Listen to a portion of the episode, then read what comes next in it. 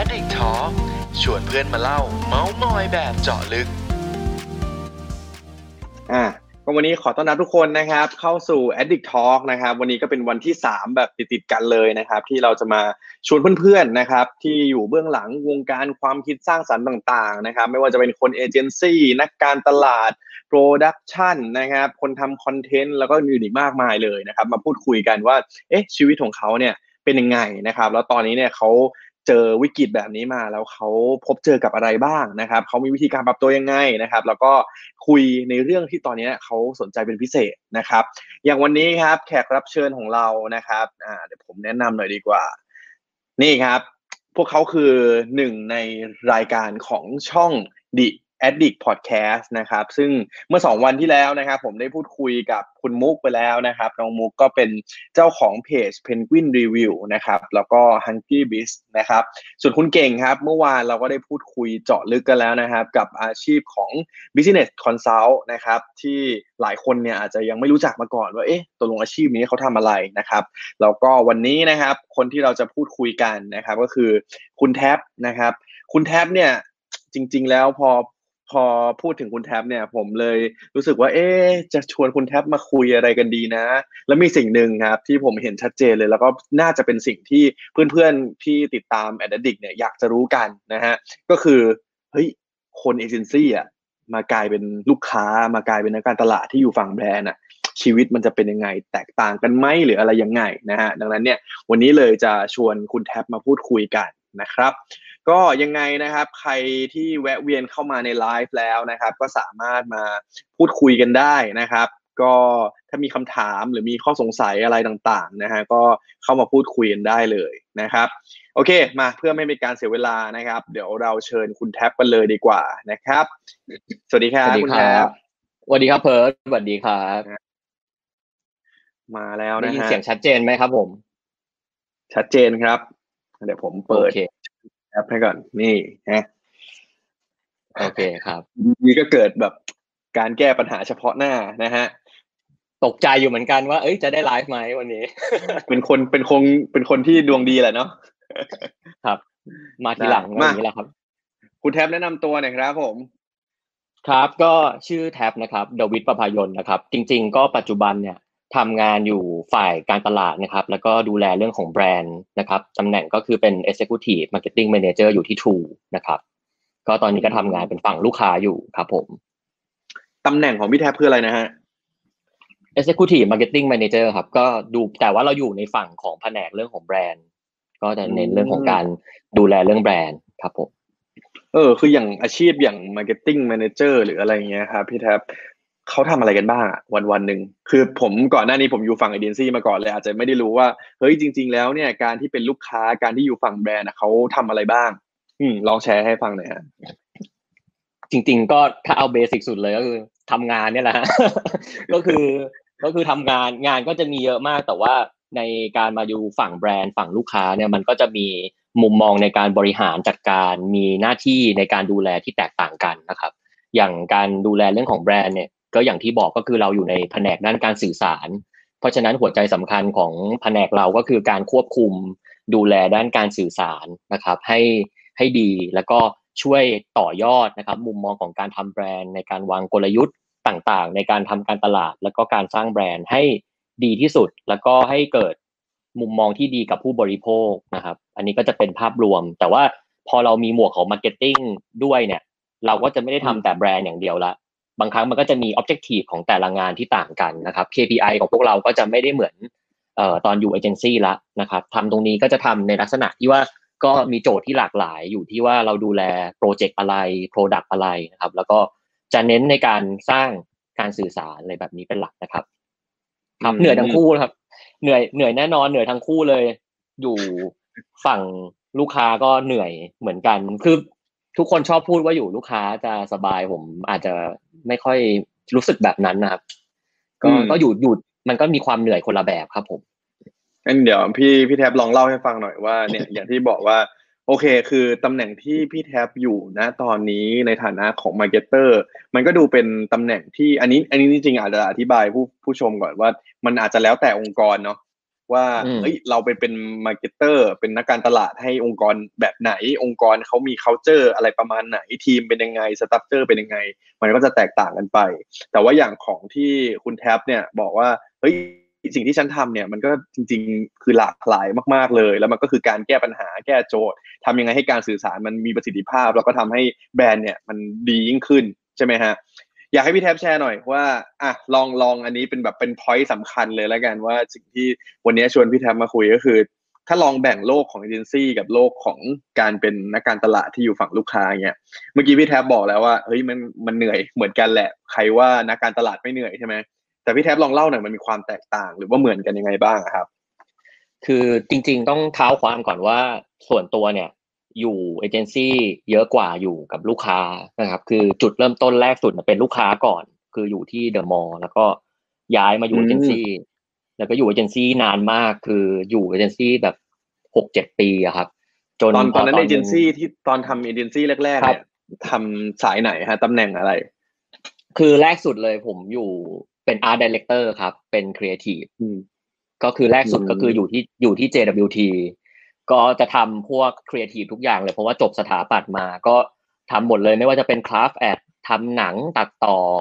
หนังแล้วก็ช่วยคิดครีเอทีฟคิดสตอรี่บอร์ดหรืออะไรแบบนี้ครับ ก็จะทำทั้งหมดในฝั่งที่เป็นครีเอทีฟแล้วก็จะทำงานคู่กับเอ่อ copywriter อย่างที่เรารู้กันนะครับ แล้วก็จะมี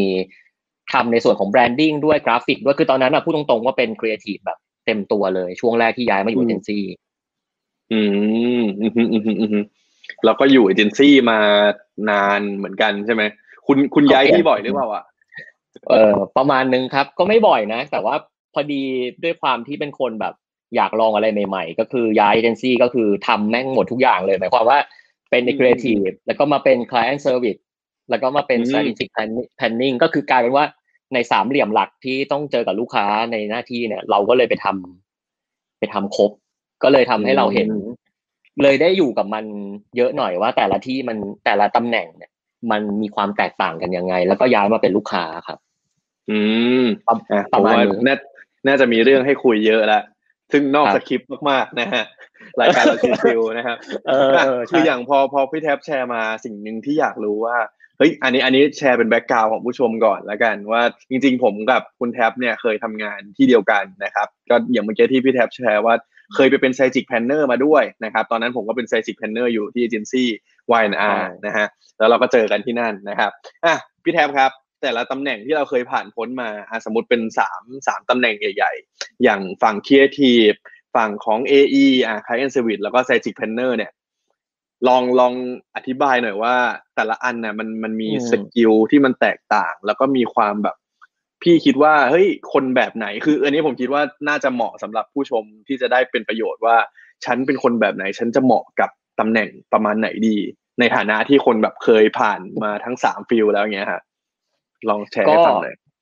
ครับ first คือครีเอทีฟเนี่ยผมไปเริ่มทำก่อน เพราะว่าผมชอบในความคิดสร้างสรรค์ แล้วก็เราเองก็อยู่กับวงการออกแบบมา ก็ชอบในงานออกแบบ เพราะนั้นจริง ๆ แล้วเนี่ยในมุมของเอ่อครีเอทีฟ นะครับอย่างผมเป็น art director เนี่ยหัวใจสำคัญก็คือเราต้องมี mindset ของการเป็นนักคิด แต่ไปคิดในมุมแบบใช้สมองซีกที่มันเป็นเรื่องของคิดสร้างสรรค์แหละ แล้วก็สร้างผลงาน craft งาน แล้วก็ทำเขาเรียกว่าเป็นงานศิลป์นะครับ ก็คือจะเน้นเรื่องของการทำงานศิลป์และแต่ว่าก็ต้องเข้าใจโจทย์ ก็ต้องเข้าใจว่าโจทย์นั้นอะมันทำไปเพื่ออะไร แต่ว่าเราจะคิดอยู่บนมิติที่ว่าจะทำยังไงให้มันได้โจทย์แบบนี้ แต่ว่ามันไปตอบโจทย์เอ่อมุมของผู้บริโภค เขาเห็นแล้วเขารู้สึกว่ามันมีความคิดสร้างสรรค์คือ ในปัจจุบันเนี่ยอะไรที่มันไม่ใหม่เนี่ย มันก็ขายลำบาก เพราะนั้นในแง่มุมในแง่มุมของครีเอทีฟตอนนั้นที่ผมทำเนี่ยยังเด็ก ๆอยู่เนี่ยคือมันต้องพยายามดูให้เยอะ แล้วก็คิดให้เยอะ แต่ว่าสิ่งที่ครีเอทีฟจะจำเป็นกว่าสองอาชีพอื่น ที่ผมทำทีหลังเนี่ยคือ skill set ของพวกการใช้เครื่องไม้เครื่องมือที่มันจะไม่เหมือนกับตำแหน่งที่เป็นพวก client service ก็จะใช้แค่แบบอ่า powerpoint บ้างอีเมลอะไรแบบนี้แต่ว่าพอมาเป็น creative เนี่ย พวกเอ่อ after effect iMovie ตัดต่อวิดีโอ หรือว่าจะเป็น illustrator อะไรเงี้ยหรือ photoshop เนี่ยก็จะต้องฝึกเยอะ แต่ไม่ต้องกลัวครับเพราะว่าเดี๋ยวพอไปทำงานจริง ๆ แล้วเนี่ยสถานการณ์จะบีบคั้นให้คุณเป็นเอง คือหลาย ๆ คนก็แบบต้องเรียนไปก่อนเยอะไหมคือจริง ๆ อะ ผมว่าเป็นมันต้องเป็นก่อนประมาณหนึ่งแต่เดี๋ยวพอเข้าไปในนั้นน่ะ คือมันจะชอบแบบมีเรื่องราวเกิดขึ้นเอง ให้เราให้เราแก้ปัญหาแล้วก็แล้วเราก็จะเก่งเองในโปรแกรมเชิงลึกนะครับ เสร็จแล้วพอผ่านตรงครีเอทีฟมาที่ต้องใช้มุมมอง creativity เยอะหน่อยของคิดสร้างสรรค์เยอะหน่อยแล้วคิดคิดในมิติที่ว่าแบบเออมันเป็นความใหม่ แต่พอย้ายมาเป็น client service เนี่ย ชีวิตมันเปลี่ยนไปเลย คือเหมือนกับเป็นคนชอบ present ด้วยอะไรอย่างเงี้ยครับแล้วก็รู้สึกว่าเอ้ยทำไม client service มันดูแบบสนุกดีได้คุยกับลูกค้าเยอะๆได้ได้ออกไปข้างนอก ปกติผมนั่งอยู่ครีเอทีฟสมัยนู้นนะ ไม่ไม่ค่อยได้ไปบ่อยหรอก ก็จะไปบ้างไม่ไปเฉพาะงานใหญ่ๆแต่บอกเออเป็นคนแบบอยากลองก็เลยเอ้ยจริงๆ client service ก็สนุกดี ก็ก็เลย move มาเป็น client service ซึ่งจริงๆ skill set ของ client service หลัก ๆ เนี่ย ผมว่าต้องมีมุมมองของการบริหาร ต้องมีมุมมองของการ manage การ collaborate คนต่างๆ คือ AE เนี่ยต้องเป็นอาชีพที่รับความภาระความกดดันได้เยอะ ผมไม่เคยเชื่อเรื่องนี้นะจนผมเป็น AE แล้วผมรู้สึกว่าเออแม่งเครียดว่ะคือบางวันบางครั้งแบบกลับมาบ้านแบบ ทำไมต้องโดนด่าเยอะขนาดนี้วะ คือหมายถึงว่าแบบเพราะว่าเราต้องเจอคนเยอะ เราเจอทั้งลูกค้า ลูกค้าบางครั้งเขาคอมเมนต์เรามาเขาว่างานเรา เราเจอลูกค้าแล้วดอกหนึ่ง เราจะเดินไปหาครีเอทีฟบอกเขาว่า เอ้ยแก้ให้หน่อย มันก็ต้องบริหารต้องมีลูกล่อลูกชนในการหาคนต่างๆอะไรแบบนี้ซึ่งผมว่าสกิลในการสร้าง relationship สกิลในการบริหาร สกิลในการหัวการค้า มีความเป็นเซลแมนเนี่ย จะเป็นสิ่งที่ตอนนั้นนะผมใช้เยอะตอนที่ทำเกี่ยวกับเรื่องของการเป็น client service นะครับ ซึ่งต รงเนี้ยก็จะเหมาะกับคนที่แบบมีความชอบในการเป็นนักคิดนักขายในการเป็นนักบริหาร แต่ว่าชอบในมุมของการโฆษณา คือเป็นเป็นเป็นเหมือนนักบริหารในโฆษณานิดๆแล้วก็ผมเชื่อว่าคนกลุ่มเนี้ยจะมีโอกาสขึ้นไปเป็นเลเวลที่แบบเออเป็น MD เป็น CEO ที่ต้องมาบริหารภาพใหญ่ว่าเขาจะอยู่กับเงินค่อนข้างเยอะอยู่กับตัวเลขอยู่กับการบริหารจัดการ ก็จะเป็นมุมของ client service ครับผม อืมอืมอืมอืมผม แล้ว strategic planner ฮะ อันนี้เพิร์ดเพิร์ดน่าจะรู้ดีเหมือนผม เพราะว่าทำด้วยกันแต่ว่า คือพอย้ายมาเป็น planner เนี่ยมาตอบคำถามสองสิ่งที่เกิดขึ้นตอนแรกระหว่างงานแรกกับงานที่สองแบบชัดเจนเลยคือ ตอนเป็นครีเอทีฟอะรู้สึกเสมอว่าทำไมทุกคนคอมเมนต์งานครีเอทีฟเนี่ย มันดูแบบล่องลอยจังวะ แล้วตอนเป็น AE เนี่ย จะรู้สึกเสมอว่าทำไมเราไม่สามารถจะ defend งานให้กับทีมเราได้ แต่พอมาเป็น plan planning เนี่ย มันทำให้เราเข้าใจว่า เออหน้าที่ของ plan planner ที่ดีเนี่ย มันคือการที่เราเป็นยืนแทนจุดที่เป็นเหมือนลูกค้าของลูกค้า เป็นคอน sumer แล้วเราก็เป็นคนที่เข้าใจธุรกิจลูกค้าดีที่สุดไอคนนี้แหละ มันคือคนที่จะเป็นเหมือนคนที่จะมาคอยทำให้การ defend หรือการทำงานเนี่ย มันมี logic มันมีระบบระเบียบที่ถูกต้อง เหมือนเป็นคนนำทาง ผมชอบ เอ่อจะมีพี่อยู่คนหนึ่งตอนผมไปทำงาน planner แรกๆแล้วเขาเรียกผมไปคุยเนี่ยเขาพูดว่าเอ่อ planner มันคือเอ่อการทำงานแบบเหมือนการวางหิน วางหินเป็นเส้นทาง ให้ให้ลูกค้าเดิน ให้ทีมงานเดิน อย่าลืมว่าบางครั้งเราได้โจทย์มาครับ มันจะมีทั้งโจทย์ที่ดี แล้วโจทย์ที่ยังไม่ชัดเจน planner จะเหมือนคนที่คิด คิดโจทย์ให้ถูก การคิดโจทย์ถูกมันทำให้ครีเอทีฟทำงานน้อยลงทำงานได้ตรงจุดขึ้น ลด process แต่ก็เป็นเป็นเหมือนนักคิด เพราะนั้นถ้าผมเปรียบเทียบนะครับเอ่อ creative จะเป็นเหมือนนักนักลงมือทำนักคิดนักทำถ้าเป็น AE จะเป็นนักนักเจราจา นักบริหารนักการเงิน แต่ถ้าเป็น strategic planning planner เนี่ย จะเป็นนักคิดนักคิดในแง่ของธุรกิจมากขึ้น แล้วก็มองภาพรวมมองภาพที่มันชัดเจนขึ้น แล้วก็เข้าใจผู้บริโภคเชิงลึก อันนี้ก็คือ มุมมุมของผมที่ทำมาอย่างละสองปีสองปีสองปีก็อาจจะไม่ได้ลึกมาก แต่ว่ามันก็จะเห็นภาพรวมอะไรแบบนี้ครับอืมประมาณนี้อันนี้ผมว่าผู้ชมถ้าใครที่แบบว่ายังไม่ได้แบบคุ้นเคยกับวงการเอเจนซี่น่าจะเห็นภาพมากขึ้นเนาะว่าเฮ้ยจริง ๆ แล้วที่เขาพูดถึงแบบเอเจนซี่เอเจนซี่ที่เขาทำโฆษณามาเนี่ย ก็เห็นจริงๆ ผมคิดว่าสามตำแหน่งเนี้ยคือตำแหน่งที่ค่อนข้างเป็นเหมือนเป็นกระดูกสันหลังที่สำคัญมากๆของเอเจนซี่เลยเนาะก็คือถ้าไม่มีครีเอทีฟไม่มี AE ไม่มี planner เนี่ยผมว่างานการสื่อสารอะไรต่างๆ แล้วมันมันก็ไม่สามารถเกิดขึ้นได้เหมือนกันนะครับดังนั้นอันนี้ผมสรุปสั้นๆแล้วกันว่า คนบางคนนะฮะที่ถ้าสมมติว่าเราชอบศิลปะ เราชอบแบบเอ้ยในการทำแบบวาดรูปนะเรียนรู้เครื่องมืออะไรต่างๆเนี้ยคุณอาจจะเหมาะกับการเป็นครีเอทีฟก็ได้นะครับ แต่ว่าถ้าคุณเป็นคนที่ชอบคุยชอบ manage ชอบบริหารจัดการนะครับคุณก็น่าจะเหมาะกับการเป็น AE นะครับ ส่วนถ้าใครเป็นคนที่แบบเฮ้ยคิดวิเคราะห์มีเหตุมีผลตีโจทย์ให้มันแตกอะไรเงี้ยครับ ก็น่าจะเหมาะกับการเป็น planner เนาะมีอันนึงครับคุณแท็บพอพูดคุยมาแบบนี้ ผมอยากรู้จุดเปลี่ยนของคุณโอเค ตอนนี้เริ่มเริ่มเริ่มเห็นแล้วว่าคุณผ่านมาหลากหลาย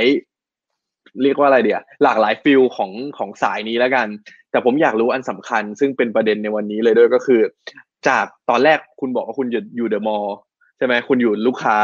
แล้วทำไมเหตุผลอะไรคุณถึงกระโดดมาอยู่ในเอเจนซี่แล้วทำไมณวันนี้คุณถึงกระโดดกลับไปอยู่ฝั่งลูกค้าอย่างเงี้ยครับ มันมีจุดเปลี่ยนมันมีเหตุผลอะไรบ้างคือตอนเราไปอยู่ลูกค้าตั้งแต่เด็กๆเด็ก ๆ เลย คืออายุยังน้อยๆแบบเฟชชี่เลยอย่างเงี้ย เรารู้สึกว่าเราอยู่กับลูกค้าตอนนั้นเราเบื่อ เรารู้สึกว่าลูกค้าเหมือนแบบมันคือเด็กๆเวลาเราทำงานเราอยากจะสนุก เราอยากจะอิน เราอยากจะทำนู่นทำนี่เหมือนแบบเราจบมารู้สึกว่าเอออยากทำอะไรมันๆแล้วพอไปอยู่ลูกค้าปีแรก ๆ เนี่ย ณตอนนั้นเนี่ยยังเด็กอยู่ยังไม่เข้าใจยังไม่ได้อินกับมัน ก็เลยทำให้เรารู้สึกว่า เอออยากออกมาทำอะไรสนุกๆแล้วก็ พอดีพี่ที่ออฟฟิศตอนนั้นน่ะเขามาจากเอเจนซี่เหมือนเขาว่าย้ายเอเจนซี่มาอยู่ลูกค้า แล้วเขามาเจอเราเขาก็เลยบอกเราว่าเฮ้ยจริง ๆ คนแบบแท็บเนี่ยน่าจะเหมาะกับเอเจนซี่นะ ดูแบบ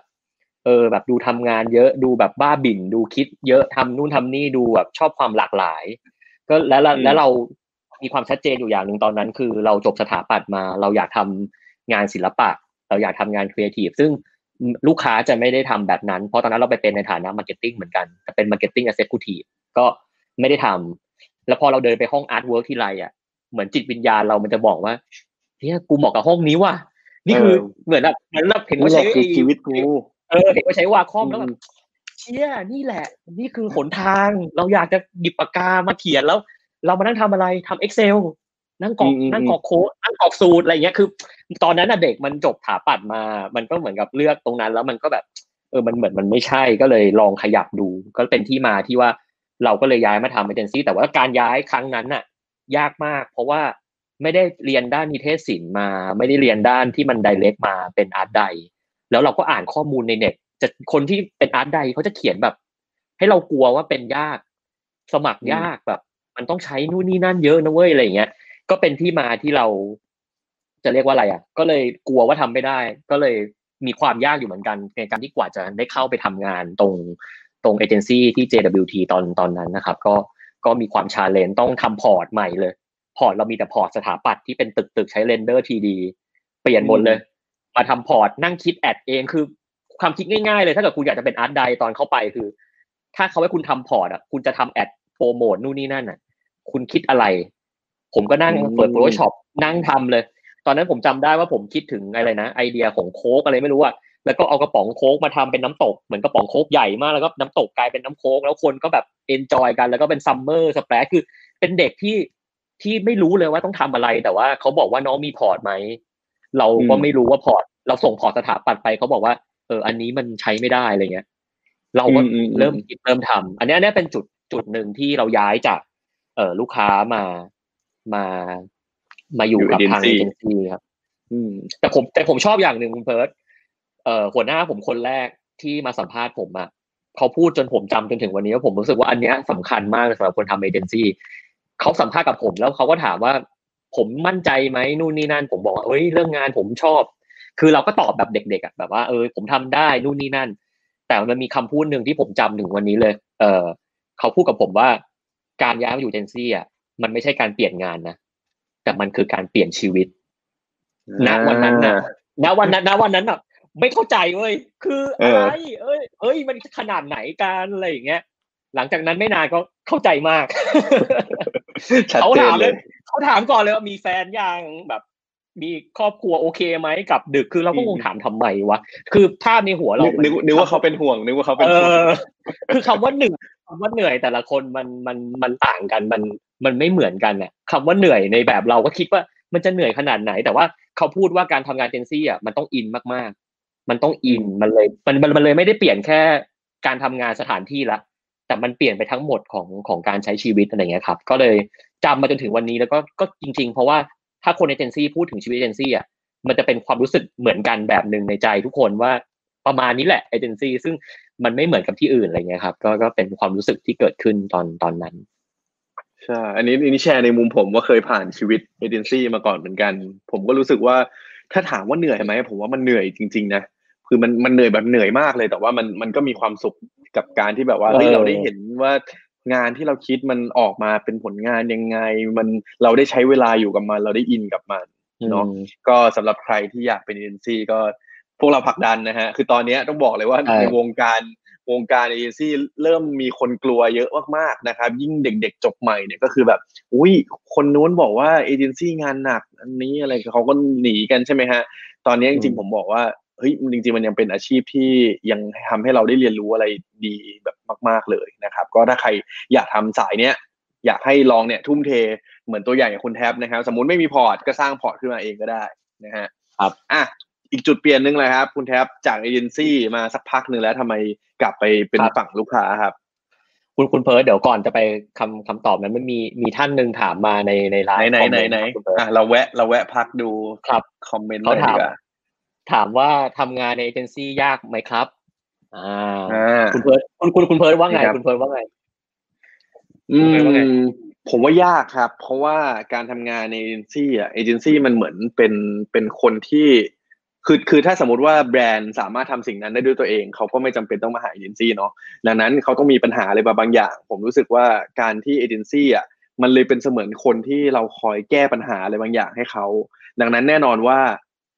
ปัญหามันมา มันยากแน่นอนกับการที่เราจะต้องหาวิธีในการแก้ปัญหา แต่ว่าถ้าสมมติว่าเรามีประสบการณ์เราเรียนรู้ตลอดตัวเองอะไรเงี้ยผมคิดว่ามันก็จะทำให้สั่งสมแล้วเราก็เห็นโจทย์มาแนวเนี้ยเราจะเริ่มจับทางถูกว่าเฮ้ยถ้ามันมาประมาณนี้ วัตถุประสงค์ประมาณนี้ปัญหาเป็นประมาณนี้เราจะหาวิธีแก้ด้วยประมาณไหน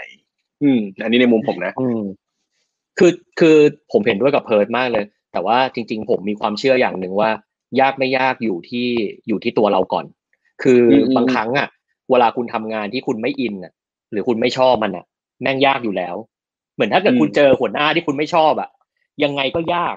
คือมันมันบางครั้งมันคือตัวเราก่อนเลยนะ เพราะฉะนั้นคำถามว่างานในเอเจนซี่ยากไหม ผมถามกลับกันว่า คุณอยากทำมันมากแค่ไหน ถ้าถ้าคุณอยากทำมันมากอะ ผมว่าตัวคุณเองจะทำให้มันง่ายได้ในแบบของตัวคุณเองเหมือนเหมือนผมก็จะเชื่อเหมือนกันว่า ผมจะทำงานในสิ่งที่ผมรู้สึกว่าผมอยากทำแล้วผมมีความสุข ถ้าวันไหนก็ตามที่เราไม่อินแล้วอะนั่นคือสัญญาณสำคัญที่เราควรจะต้องย้าย เพราะจริงๆ องค์กรเขาก็ไม่ได้อยากได้คนที่ไม่อินนะอย่ามองว่าการย้ายงานจะทำให้องค์กรไม่ดีนะ ถ้าเรารู้สึกว่ามันไม่อินแล้วเราเราไม่มีความสุข เพราะฉะนั้นการทำงานเอเจนซี่ยากไหม ต้องยอมรับก่อนว่าด้วยเนื้องานจริงๆอะอย่างที่เพิร์ดพูดมันมันยากครับ แต่ว่าถ้าตัวคุณอินมันมันมันเป็นงานที่ยากแต่สนุกอะเพิร์ดไม่รู้คิดเหมือนกันว่าอืมมันสนุกนะแล้วเอเจนซี่มันไม่เหมือนลูกค้าตรงไหนรู้ปะเอเจนซี่มันเหมือนแบบมันเหมือนครอบครัวตรงนี้ว่าในความรู้สึกผมนะ คือวันวันๆไม่กลับบ้านเนี่ยแบบ สองสามทุ่มก็ไปนั่งกินนู่นกินนี่แบบ มันเหมือนมันใช้ชีวิตคือมันเปลี่ยนชีวิตเลยอะครับ แล้วก็เราเรารู้สึกว่าการทำเอเจนซี่อะมันมันปาร์ตี้เยอะมากอะ มันสนุกอะอืมแบบสามเดือนมันมันเฮละสามเดือนมันมีอะไรแล้วเขาต้องพยายามทำให้เรามีความคิดสร้างสรรค์ตลอดเวลา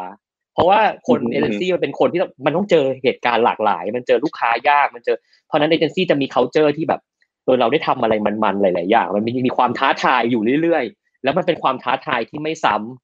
อันเนี้ยผมว่าสำคัญเพราะว่าตอนอยู่ลูกค้ามันเป็นความท้าทายก็จริง แต่ว่าบางครั้งมันจะเป็นความท้าทายในแพทเทิร์นที่เราเริ่มจำได้แล้วว่าอ๋อประมาณนี้ ฉันจะยากแค่ตรงนี้ แต่ของเอเจนซี่อะมันไม่เคยซ้ำครับ อันนี้อันนี้ก็จะคือตอบคำถามว่ายากไหมก็ก็ก็อืมประมาณนี้สำหรับสำหรับเราสองคน ครับ ก็อันถ้าสรุปสั้น ๆ ก็คือ แน่นอนครับ สายงานเอเจนซี่คือยากนะครับ แล้วก็เหนื่อยแล้วก็แบบอื้อหือชีวิตคุณจะเปลี่ยนไปเลยนะครับ แต่ว่าถ้าคุณรักมันสนุกไปกับมัน แน่นอนมันก็มีไม่มีอะไรที่มันยากเกินนะฮะครับมีเดี๋ยวแวะตอบคำถามอีกนิดหน่อยละกันอ่านี่ถามเกี่ยวกับวงการเอเจนซี่นะครับ มีถามว่าทำไมครีเอทีฟกับ AE ชอบตีกันคะคำถาม คือคลาสสิกมากเลยเพราะผมเคยเป็นคนอืมทั้งสองฝั่งอะ คือคือผมเคยเป็นอืมทั้งทั้ง A และ B เหมือน ถ้าเป็นสามีภรรยาคือผมเคยสวมบทเป็นสามีแล้วสวมบทเป็นภรรยาแล้วเขาตีกันผมเลยเข้าใจอะไรเงี้ย คือพูดแบบนี้ดีกว่าครับ คือ เอ่อคือในมุมของครีเอทีฟอะเวลาเราทำงานอะเราเราจะเราจะเชื่อว่าคนอื่นอะไม่เข้าใจว่าบางครั้งมันแก้นิดเดียวของคนอื่นอะในความหมายครีเอทีฟมันคือใช้เวลาแก้เยอะ บางครั้งคนหนึ่งมาพูดว่าแค่เลื่อนๆแค่เนี้ยแต่สำหรับครีเอทีฟอะเออมันมี มันมีที่มาที่ไปของการออกแบบ คือบางครั้งมันไม่ใช่แบบ คือครีเอทีฟจะมีปัญหาหลักๆ กับกับไทม์ไลน์กับเวลา กับเรื่องของคอมเมนต์แล้วความไม่ make sense ในการในแง่มุมของการออกแบบ เพราะฉะนั้นปัญหาอืมที่สุดของมุมครีเอทีฟคือ เขารู้สึกว่า AE อาจจะไม่ได้เข้าใจเขาแล้วไม่ได้เอ่อ defend หรือบางครั้งก็รู้แหละ AE defend แล้วแต่ defend ไม่มากพอคือสุดท้ายคนแก้คืออยู่นี่ไงตอนที่เป็นครีเอทีฟอะจะรู้สึกอย่างหนึ่งคือเวลาทะเลาะ AE คือ ทำไมไม่เข้าใจวะ ว่าคือมันมันเป็นงานศิลป์อะแล้วเราไม่เชื่อเขาว่าเขาเข้าใจอะไรเงี้ยก็เป็นปัญหาฝั่งฝั่งครีเอทีฟไม่รู้เพิร์ดเคยเจอแบบนี้มาของฝั่งครีเอทีฟอืม คือผมผมรู้สึกว่าครีเอทีฟกับ AE ที่เขามีความตีกันบ่อย ๆ ก็เพราะว่าจริง ๆ ในมุมนึงแหละว่า AE อะคือหน้าที่สำคัญของเขาก็คือการคิดแทนลูกค้า ซึ่งบางทีบางทีสิ่งที่เขามองในมุมของลูกค้าแล้วว่า คือผมเชื่อว่ามุมมองของ AE บางคนเขาก็ค่อนข้าง make sense นะคือการตีกันน่ะผมว่าดีในในมุมผมนะผมรู้สึกว่าการตีกันเงี้ยถือว่าดี มันจะทำให้งานที่ออกมามันมันมีประสิทธิภาพมากขึ้นด้วย อืมแต่ถ้าเป็นฝั่ง AE นะมีเวลาเจอครีเอทีฟอะเอออีกเอออย่างหนึ่งเพิร์ดเมื่อกี้เมื่อกี้อยู่ฝั่งฝั่งเป็นยังไงสามีคราวนี้เป็นอีกฝั่งหนึ่งคือ พอมาเป็น AE เว้ย รู้สึกว่าทำไมครีเอทีฟแม่งต้องมีกำแพงก่อนวะหมายถึงว่ามีกำแพงกับเราแต่คือเราอะพอเป็นครีเอทีฟมาก่อนพอเราไปเจอครีเอทีฟด้วยกันอะมันจะมีประโยคที่พูดแล้วเหมือนช่วยได้บ้างอย่างเช่นแบบ เออบางครั้งเราพูดก่อนว่า เออ เรารู้นะว่ามันแก้เยอะ คือมันพอเราบอกว่าเราเข้าใจเขาก่อน เรารู้นะว่าแบบ เออ การแก้แบบเนี้ยมันไม่ได้แบบง่าย ๆ มันช่วยลดความรู้สึกครีเอทีฟได้เหมือนกันนะในในมุมตอนเราเป็น AE อะเพราะเราเราเข้าใจว่าครีเอทีฟทุกคนเขา เขากว่าเขาจะปั้นงานอะ เคยมีพี่คนหนึ่งที่เราสนิทด้วยเขาบอกว่าเอเจนซี่ชื่อดังอันนึงเขาเคยมีเคส e ตันดี้เพิร์ดเขาอืมเอาพนักงานทุกคนมานั่งหมดเลยทุกตำแหน่งเลยนะ แล้วเขาให้ทุกคนอะ หยิบเลโก้มาถังใหญ่ๆ แล้วให้ทุกคนเอาเลโก้อะมาต่อเป็นดีไซน์ของตัวเอง เสร็จแล้วเขาให้ทุกคนอะมาวางเลโก้โชว์หมดเลยนะ ทุกอาชีพทุกตำแหน่งในเอเจนซี่นั้นน่ะเป็นของเมืองนอกนะ เสร็จแล้ว CEO อะเขาเอาค้อนเดินไปแต่ละอัน แล้วเขาทุบอืมทุบทุบทุบทุบทุบทีละอันเลย เสร็จแล้วพอเขาอืม summary เขาถามว่าคุณรู้สึกยังไงอืมเนี่ยเนี่ยคือ เนี่ยคือผมรู้สึกว่าเรื่องราวเนี้ยมันตอบสิ่งที่ครีเอทีฟเขารู้สึกคือกว่าเขาจะปั้นงานขึ้นมา กว่าเขาจะทำบางอย่างมา บางครั้งมันถูกละลายด้วยคำพูดคำเดียว บางครั้งมันเป็นความรู้สึกของคนข้างใน ทุกคนก็มีหัวใจแล้วครีเอทีฟมันเป็นงานสร้างสรรค์นะครับ แต่ AE พอเป็น AE ปั๊บ AE จะมองอย่างหนึ่งคือ ฉันยืนในฝั่งลูกค้า ฉันต้องเซิร์ฟ เอ่อบุคคลที่ฉันต้องดูแล เพราะว่าเขาเป็น KPI ของฉันเขาเขาช่วยให้เงินบริษัทเรานะอืม AE ก็จะมองว่ามันต้องคนละครึ่งทางให้ได้ มันต้องสามารถอืมที่จะเข้าใจได้อะไรอย่างเงี้ย AE ก็จะรู้สึกแบบว่า เออทำไมครีเอทีฟไม่เข้าใจวะทำไมไม่เข้าใจว่าลูกค้า คือทำไมไม่เข้าใจบ้างว่าเราต้องทำแบบเนี้ย แต่จริง ๆ บางครั้งครีเอทีฟเข้าใจนะ แต่แต่เรียกว่าอะไรอะเพิร์ดมันเขาก็รู้ว่าเข้าใจแต่มันไม่ใช่สิ่งที่เราเชื่อมันก็ต่างกัน เพราะฉะนั้นมันเลยเป็นเหตุผลที่ว่า เหตุเพิร์ดพูดถูกเลยตีกันน่ะดีกว่า เพราะว่าพอมันมีมุมมองมาเจอน่ะ บางครั้งเราอาจจะไม่จำเป็นต้องตามลูกค้าหมดก็ได้ เราอาจจะดีเฟนอืมช่วยกัน คือสำคัญสุดคือทั้งสองตำแหน่งเนี้ยต้องไม่ต้องไม่ตั้ง mindset ก่อนว่าเกิดมาเพื่อตีกัน แต่ต้องเข้าใจก่อนว่าเราเราลงเรือลำเดียวกันแล้ว เราต้องไปด้วยกัน แล้วเราจะช่วยกันแล้วผมแนะนำ AE ทุกคนต้องหัดตีซี้ครีเอทีฟผมเห็น AE เก่งๆที่ผมเจอนะเขาจะมีวิธีดูแลครีเอทีฟแบบดูแลมากอะ คือ อยู่ดึกเมื่อไหร่นะ มีขนมไปให้ชิ้นหนึ่งด้วยมีมีเออข้าวคือน้ำคือมาส่งแล้วเออมันจะมีการดูแลแบบ คือต้องเป็นอะ คืออยู่ใช้งานเขาช่วย อะ อยู่ต้องมีวิธีการ ผมว่าอยู่ที่วิธีการ เพราะฉะนั้นจะทำไงให้ไม่ทะเลาะกันก็คือต้องเปิดใจคุยกันก่อน แล้วเราก็ต้องหาอืมวิธีการทำงานร่วมกันครับครับ อันนี้ตอบคำถามอืมครับผม อันนี้มีความคิดเห็นจากคุณซันนี่นะครับ มาแบ่งปันว่าเคยอยู่มาทั้งสองฝั่งเหมือนกัน เหนื่อยกันทั้งสองฝั่งนะฮะแสดงว่าที่ครับคุณแท็บบอกมานี่จริงสุดๆนะครับทำงานอะไรไม่เหนื่อยเลย จริง ผมว่างานทุกงานก็เหนื่อยแหละฮะเออเหนื่อยหมดถ้าคุณได้ทำงานที่ไม่เหนื่อยแล้วมันสามารถแบบว่าคุณมีความสุขกับมัน แล้วมันสามารถเลี้ยงชีพคุณได้ ผมว่าคุณโชคดีมากๆนะฮะ คุณตายตาหลับได้แล้วทั้งงานจริง นี่ครับ มีคำถามนี้มาครับ ล่าสุดเลย คนในสาย planner จะมีความรู้สึกว่ากิจกรรมที่ทำในชีวิตประจำวัน คือส่วนหนึ่งในคอนเทนต์ที่เกิดขึ้นกับงานบ้างไหมครับ เออ อันนี้น่าสนใจ คืออืม planner อะมันจะติดนิสัย พอเวลาเป็น planner แล้วอะ มันจะมีความ มันจะเป็นคนที่มีความตั้งสมมติฐานบางอย่างตลอดเวลาคืออืมคือส่วนตัวผมส่วนตัวผมเป็นนะ คือพอเป็น planner มาแล้วอะ มันจะพยายามหาที่มาที่ไปของอะไรก็ได้ในชีวิตมากขึ้น คือมันติดมาแหละ เพราะเวลาเราทำงานเนี่ย เราจะตั้งคำถามก่อนว่าทำไมถึงมีโจทย์นี้ เอ๊ะอืมแล้วที่มาของโจทย์นี้มันมาจากเหตุการณ์อะไรหรือเปล่า หรือทำไมพฤติกรรมผู้บริโภคมันถึงเป็นแบบนี้วะ อะไรคือต้นตอข้างใน คือพอเป็น planner นานๆ พอเวลาออกมาข้างนอกอะผมจะชอบติดนิสัยแบบ เวลาเดินเที่ยวห้างอะเราก็ไปเห็นเด็กกำลังหยิบนู่นหยิบนี่อย่างเงี้ย เราก็จะคิด เฮ้ยหรือเด็กสมัยนี้มันมันเป็นแบบนี้วะมันก็ได้หยิบมือถือมากด search Google ดู เด็กสมัยนี้เป็นแบบนี้ปะวะคือหมายถึงว่ามันจะติดนิสัย แต่มันจะอยู่บนผู้บริโภคค่อนข้างเยอะ แต่ว่าสังเกตมากขึ้นแล้วก็เริ่มตั้งคำถามกับสิ่งที่คิดมากขึ้นอะไรแบบเนี้ยครับไม่รู้เพิ่มเป็นเหมือนกันไหมผมว่าคล้าย ๆกัน คือเราจะเป็นคนขี้สงสัยแล้วก็ขี้เผือกนะแบบมีอะไรเราก็อยากจะอยากรู้อยากเห็นมากกว่าเดิม แล้วก็คือคืออย่างเวลาเราอย่างเหมือนคุณแทบเลยสิ่งที่ผมเป็นคือเวลาเจออะไรอะเรามักจะวิเคราะห์ แล้วก็ตั้งสมมติฐานว่าเฮ้ยมันเกิดเพราะอย่างนี้อย่างนี้หรือเปล่านะ หรืออะไรยังไง ซึ่งผมคิดว่าทักษะเนี้ยมันก็เป็นทักษะที่ถ้าเรามีอยู่ในพื้นฐาน ผมคิดว่ามันไปต่อยอดอะไรได้ค่อนข้างเยอะเหมือนกัน อืมเนาะโอเค มากลับมาที่คุณแทบกันต่อนะครับ จุดเปลี่ยนที่สองฮะ จากซีเนซี่กลับมาอยู่ฝั่งลูกค้าครับมันเกิดอะไรขึ้น จริง ๆก็พูดพูดยากเหมือนกันนะ เพราะว่ามันก็บางครั้งการย้ายงาน การย้ายงานแต่ละครั้งมันก็เป็นจังหวะชีวิตอะไรเงี้ยครับ คือผมว่าเหตุผลของผมหลัก ๆ เลยนะ ที่ที่ย้ายมาตอนตอนนั้นในตัวเองเลยที่ที่เชื่อก็คือเรารู้สึกว่าเอเจนซี่อะมันมองแค่แหลมหนึ่งเอเจนซี่จะทำอยู่ในเหมือนถ้าเกิดเราเป็นเราเป็นลูกตาแล้วเรามองเห็นนะ เอเจนซี่อาจจะมองเห็นอยู่ตรงหนึ่งแต่ว่าถ้าเกิดเราเป็นลูกค้าเนี่ย มันจะเห็นตรงนั้นอะ ครบหมดเลย ทุกอย่างเห็นไส้ในเห็นหลังบ้าน เห็นความเป็นจริงของ operation เห็นอูมันจะเห็นทุกอย่างที่ที่เอเจนซี่บางครั้งไม่เข้าใจเลยด้วยซ้ำตอนเป็นเอเจนซี่เราก็ไม่รู้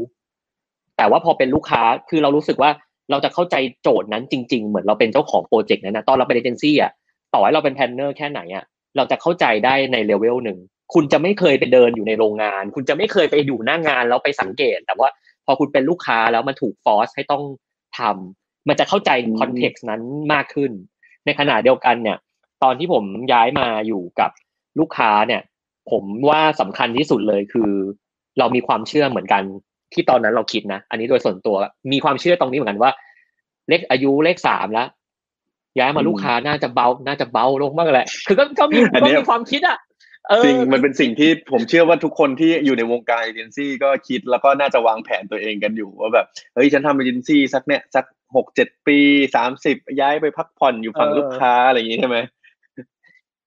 ทุกคนพูดเหมือนกันเราก็โดนก่อหัวว่า อยู่ลูกค้าสบายคือแบบ เออเหมือนได้พักร้อน แต่แบบความเป็นจริงก็ก็แล้วแต่ คือตอนนั้นก็คิดแบบคิดคิดแบบนี้เหมือนกันเพิร์คือก็ เอออยากลองอะไรใหม่ ๆ ด้วยแล้วอยากเข้าใจเชิงลึกแล้ว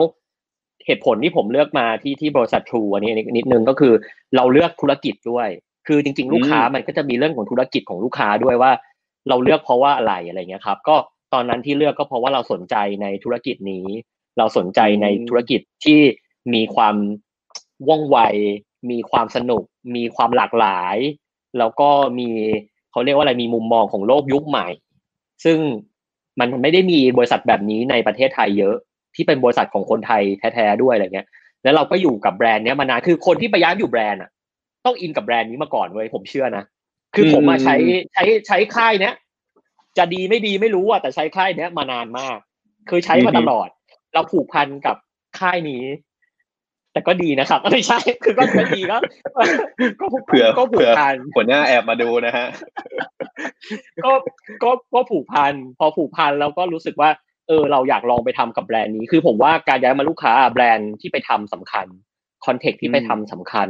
แล้วก็เนื้องานที่ไปทำสำคัญครับว่าอยู่ที่เนื้องานด้วย อืมอย่างนี้ถ้าถ้าสรุปง่ายๆถ้าสมมุติว่าคนที่เป็นเอเจนซี่แล้วฉันมีแผนอยู่ในหัวว่า เฮ้ยฉันคิดว่าอะส่วนแรกคือ ฉันจะย้ายไปอยู่ฝั่งลูกค้าเพื่อที่ฉันจะสบาย มุมเนี้ยอาจจะต้อง เอ๊ะไว้ก่อนเนาะว่ามันอาจจะไม่ได้จริงเสมอไป มันขึ้นอยู่กับอะไรขึ้นอยู่กับธุรกิจที่คุณไปขึ้นอยู่กับบริษัทที่คุณไปขึ้นอยู่กับเนื้องานตำแหน่งอะไรต่าง ๆ ด้วยเนาะอย่างที่คุณแทบแชร์มาว่าเหนื่อยทั้งคู่แหละฮะ แต่อาจจะเหนื่อยแค่คนละมุมคนละยังไงใช่ใช่อืมอืมแล้วอย่างนี้ช่วงนี้ครับคุณแทบมีพอมีวิกฤต โควิดมาอันนี้ผมอยากรู้ว่าแล้ววิถีชีวิตในการทำงานอะไรของคุณมันเปลี่ยนแปลงไปบ้างไหมฮะคือ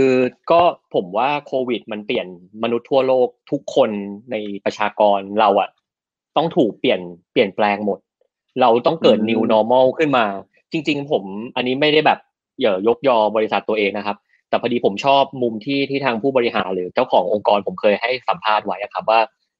มนุษย์เราอะ บอกว่าจะเปลี่ยนตัวเป็นดิจิตอลเว้ยบอกมาตลอดถูกไหมเพิร์ดแบบกำลังจะเปลี่ยนแล้วเปลี่ยนแล้ว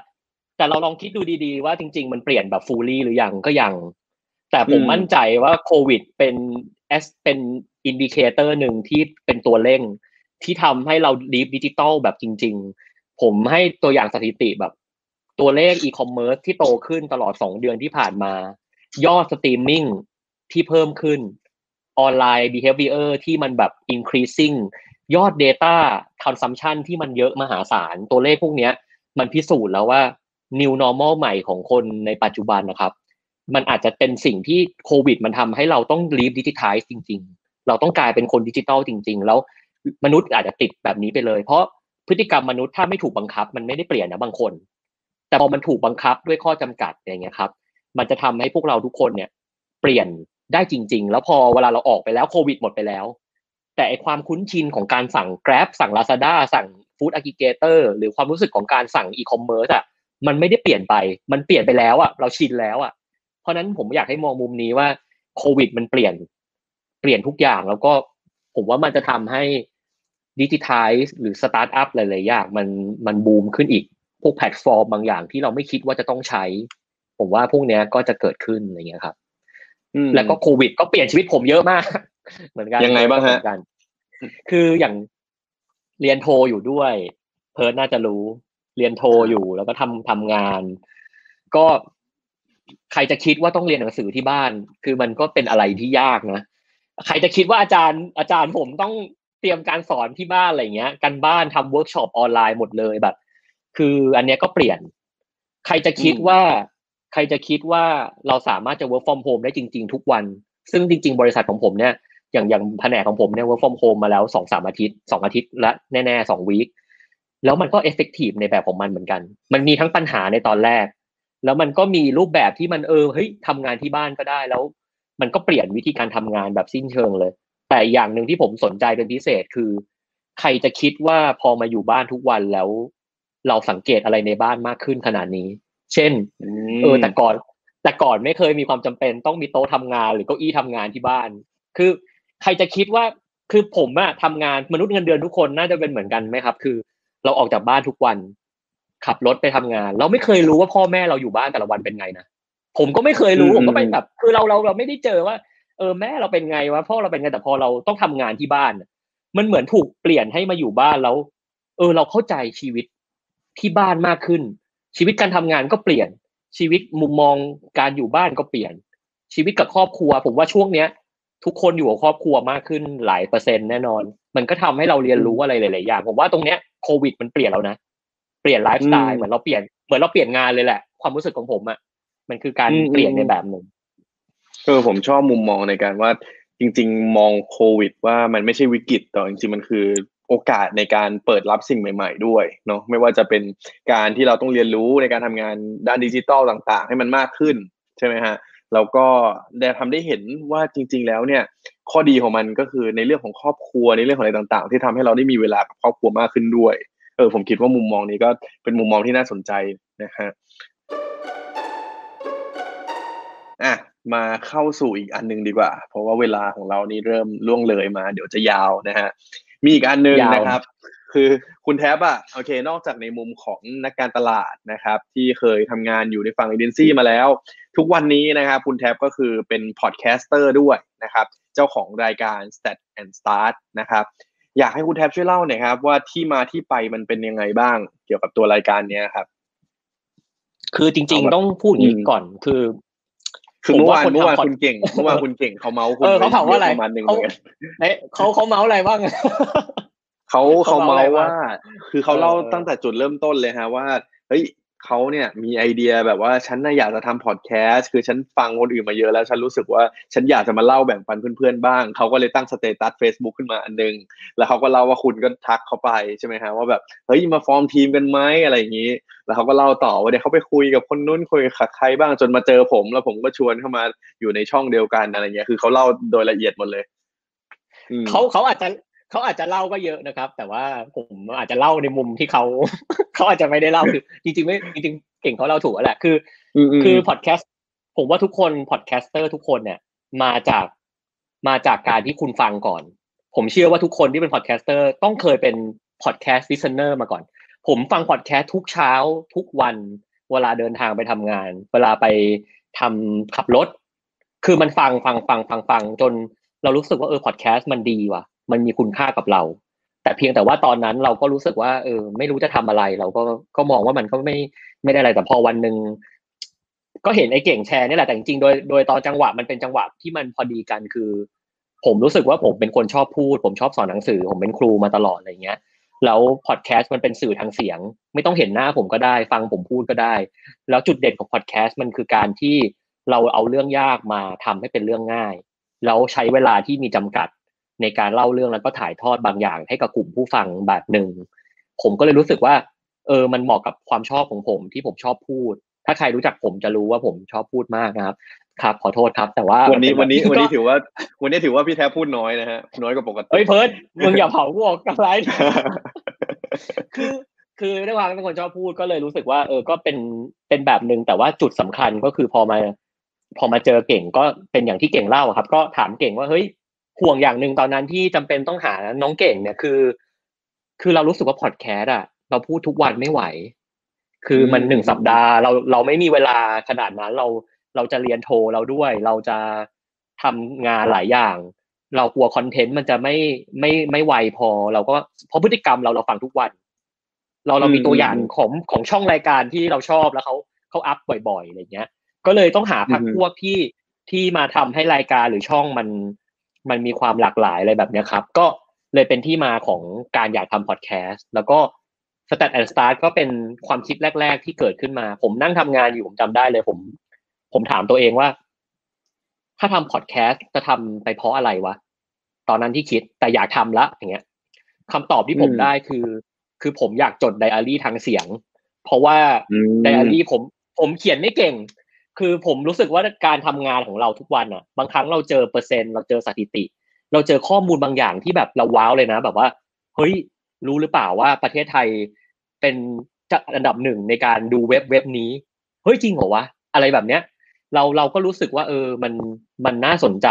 แต่บางครั้งพอเราทำงานไปแล้วอะเออจะเป็นเหมือนกันคือเราทิ้งข้อมูลนั้นไปเลย พอเราทิ้งข้อมูลนั้นไปเลย เราเราก็จะแบบลืมไปละ แต่ผมรู้สึกว่าพอดแคสต์มันคือไดอารี่ที่ว่าทุกตอนเวลาผมกลับมาฟังเองเนี่ย ผมจะจำได้ว่าผมพูดถึงข้อมูลอะไร สถิติอะไร แล้วผมก็จะเก็บมาเก็บมาไว้เป็นคอลเลกชันของผมว่า นี่คือสถิติที่ผมเจอ นี่คือแต่ละอันที่ผมทำเนี่ย ผมรู้สึกว่าผมว้าวกับตัวเลข ผมรู้สึกว่าน่าสนใจหรือข้อมูลของคน ก็เลยเป็นที่มาที่ว่ามันเคยชื่อว่าสแตทเพราะสแตทมันมาจากสถิติคือ statistic แต่ว่าจริงๆสแตทมันก็คือข้อมูล Data บางอย่างนะครับ แล้วจริงๆสแตทในความดีของมันนะครับ คือการที่เรารู้เทรนเรารู้เปอร์เซ็นต์ มันคือเรารู้แนวโน้ม เรารู้แนวโน้มของคน เรารู้ majority หัวใจสำคัญคือบางคนชอบเวลาเราทำงานอะ เราชอบบอกว่าเราคิดแบบเนี้ย แต่สถิติมันคือภาพใหญ่ที่เขาไปทำกับคนจำนวนมาก แล้วแล้วคุณจะเห็นว่า เนี่ยคือตัวเลขหรือแนวโน้ม หรือสิ่งที่เกิดขึ้นมันมันคือสถิติมันมีมันมีเสน่ห์บางอย่างอะ สถิติทางฟุตบอลมันหรือสถิติทางกีฬามันคืออะไรที่เป็นกำแพง ที่คนต้องเอาชนะ แต่สถิติบางอย่างมันคือความจริง สถิติบางอย่างมันคือแนวโน้มอะไรเงี้ย ผมรู้สึกว่ามันสนุกดี แล้วสถิติมันเป็นเนื้อเรื่องที่ มันจะเป็นเล่าเป็นไลฟ์สไตล์ก็ได้ จะเครียดก็ได้ จะจริงจังก็ได้ จะจะตลกตลกก็ได้อะไรเงี้ย ก็เลยเป็นที่มาของ Stat and Start ครับ ก็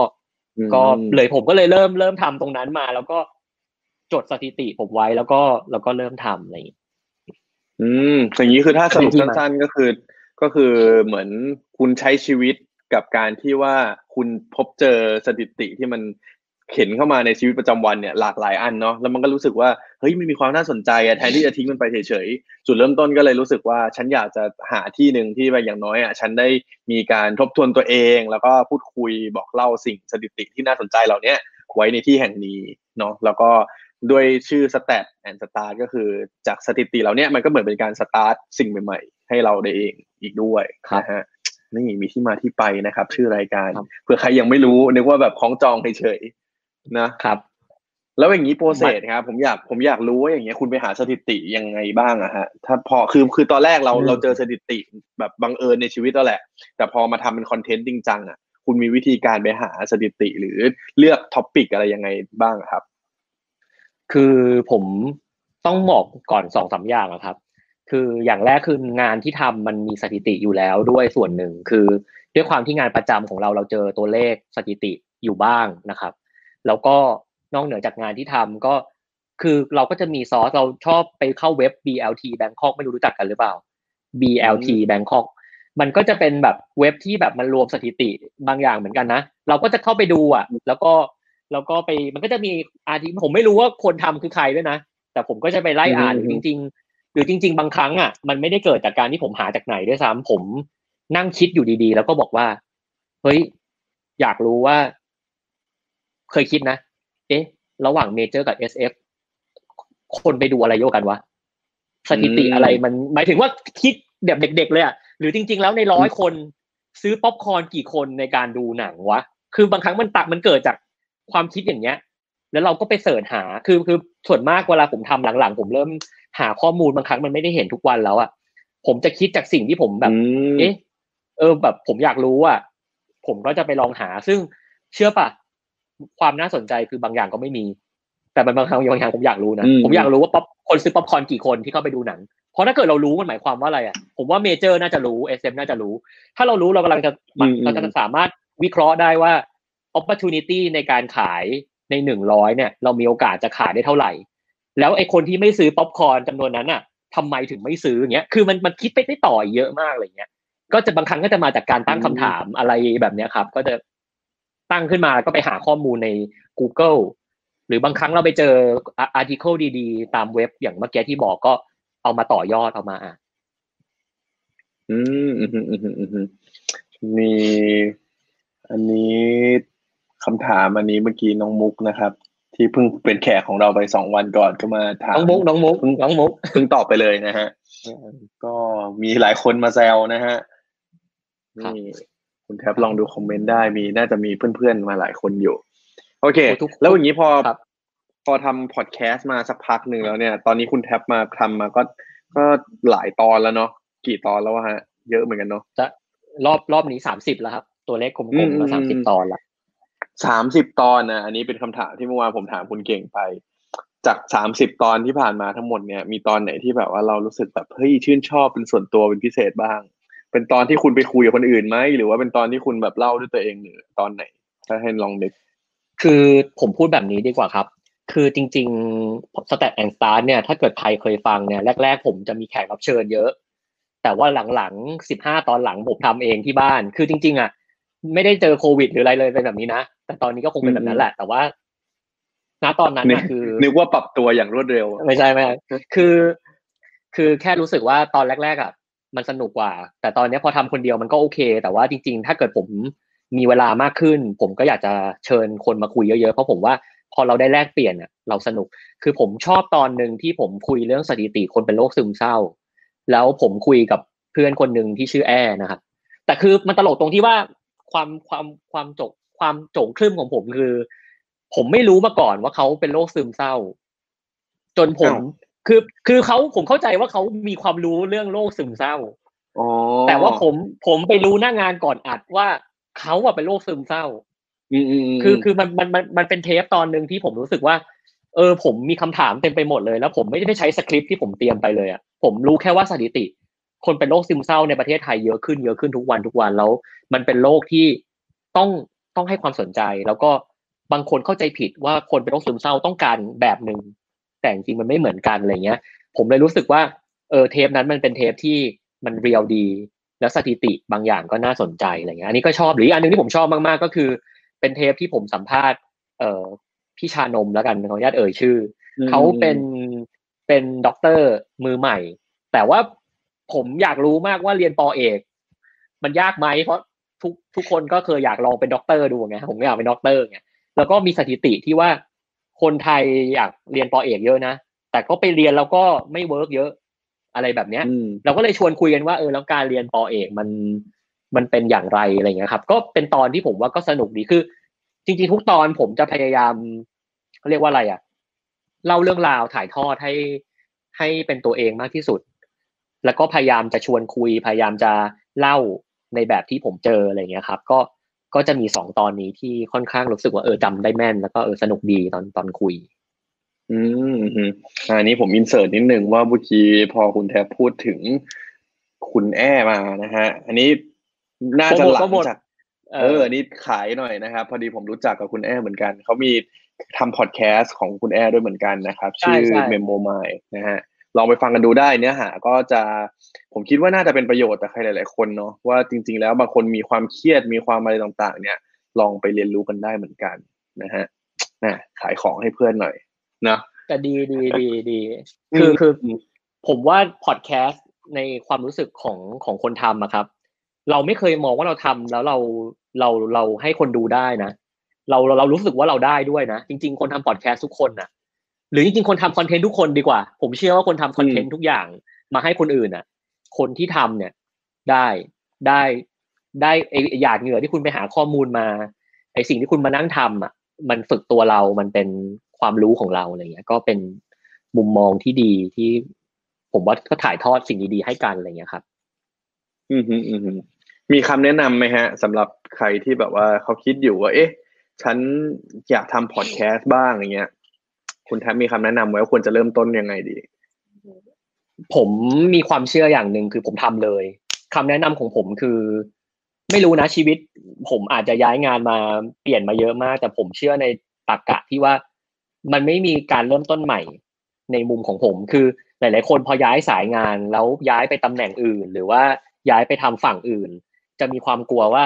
เอ๊ะเงินเดือนหรือการต่อยอดหรือความเก่งของฉันมันจะ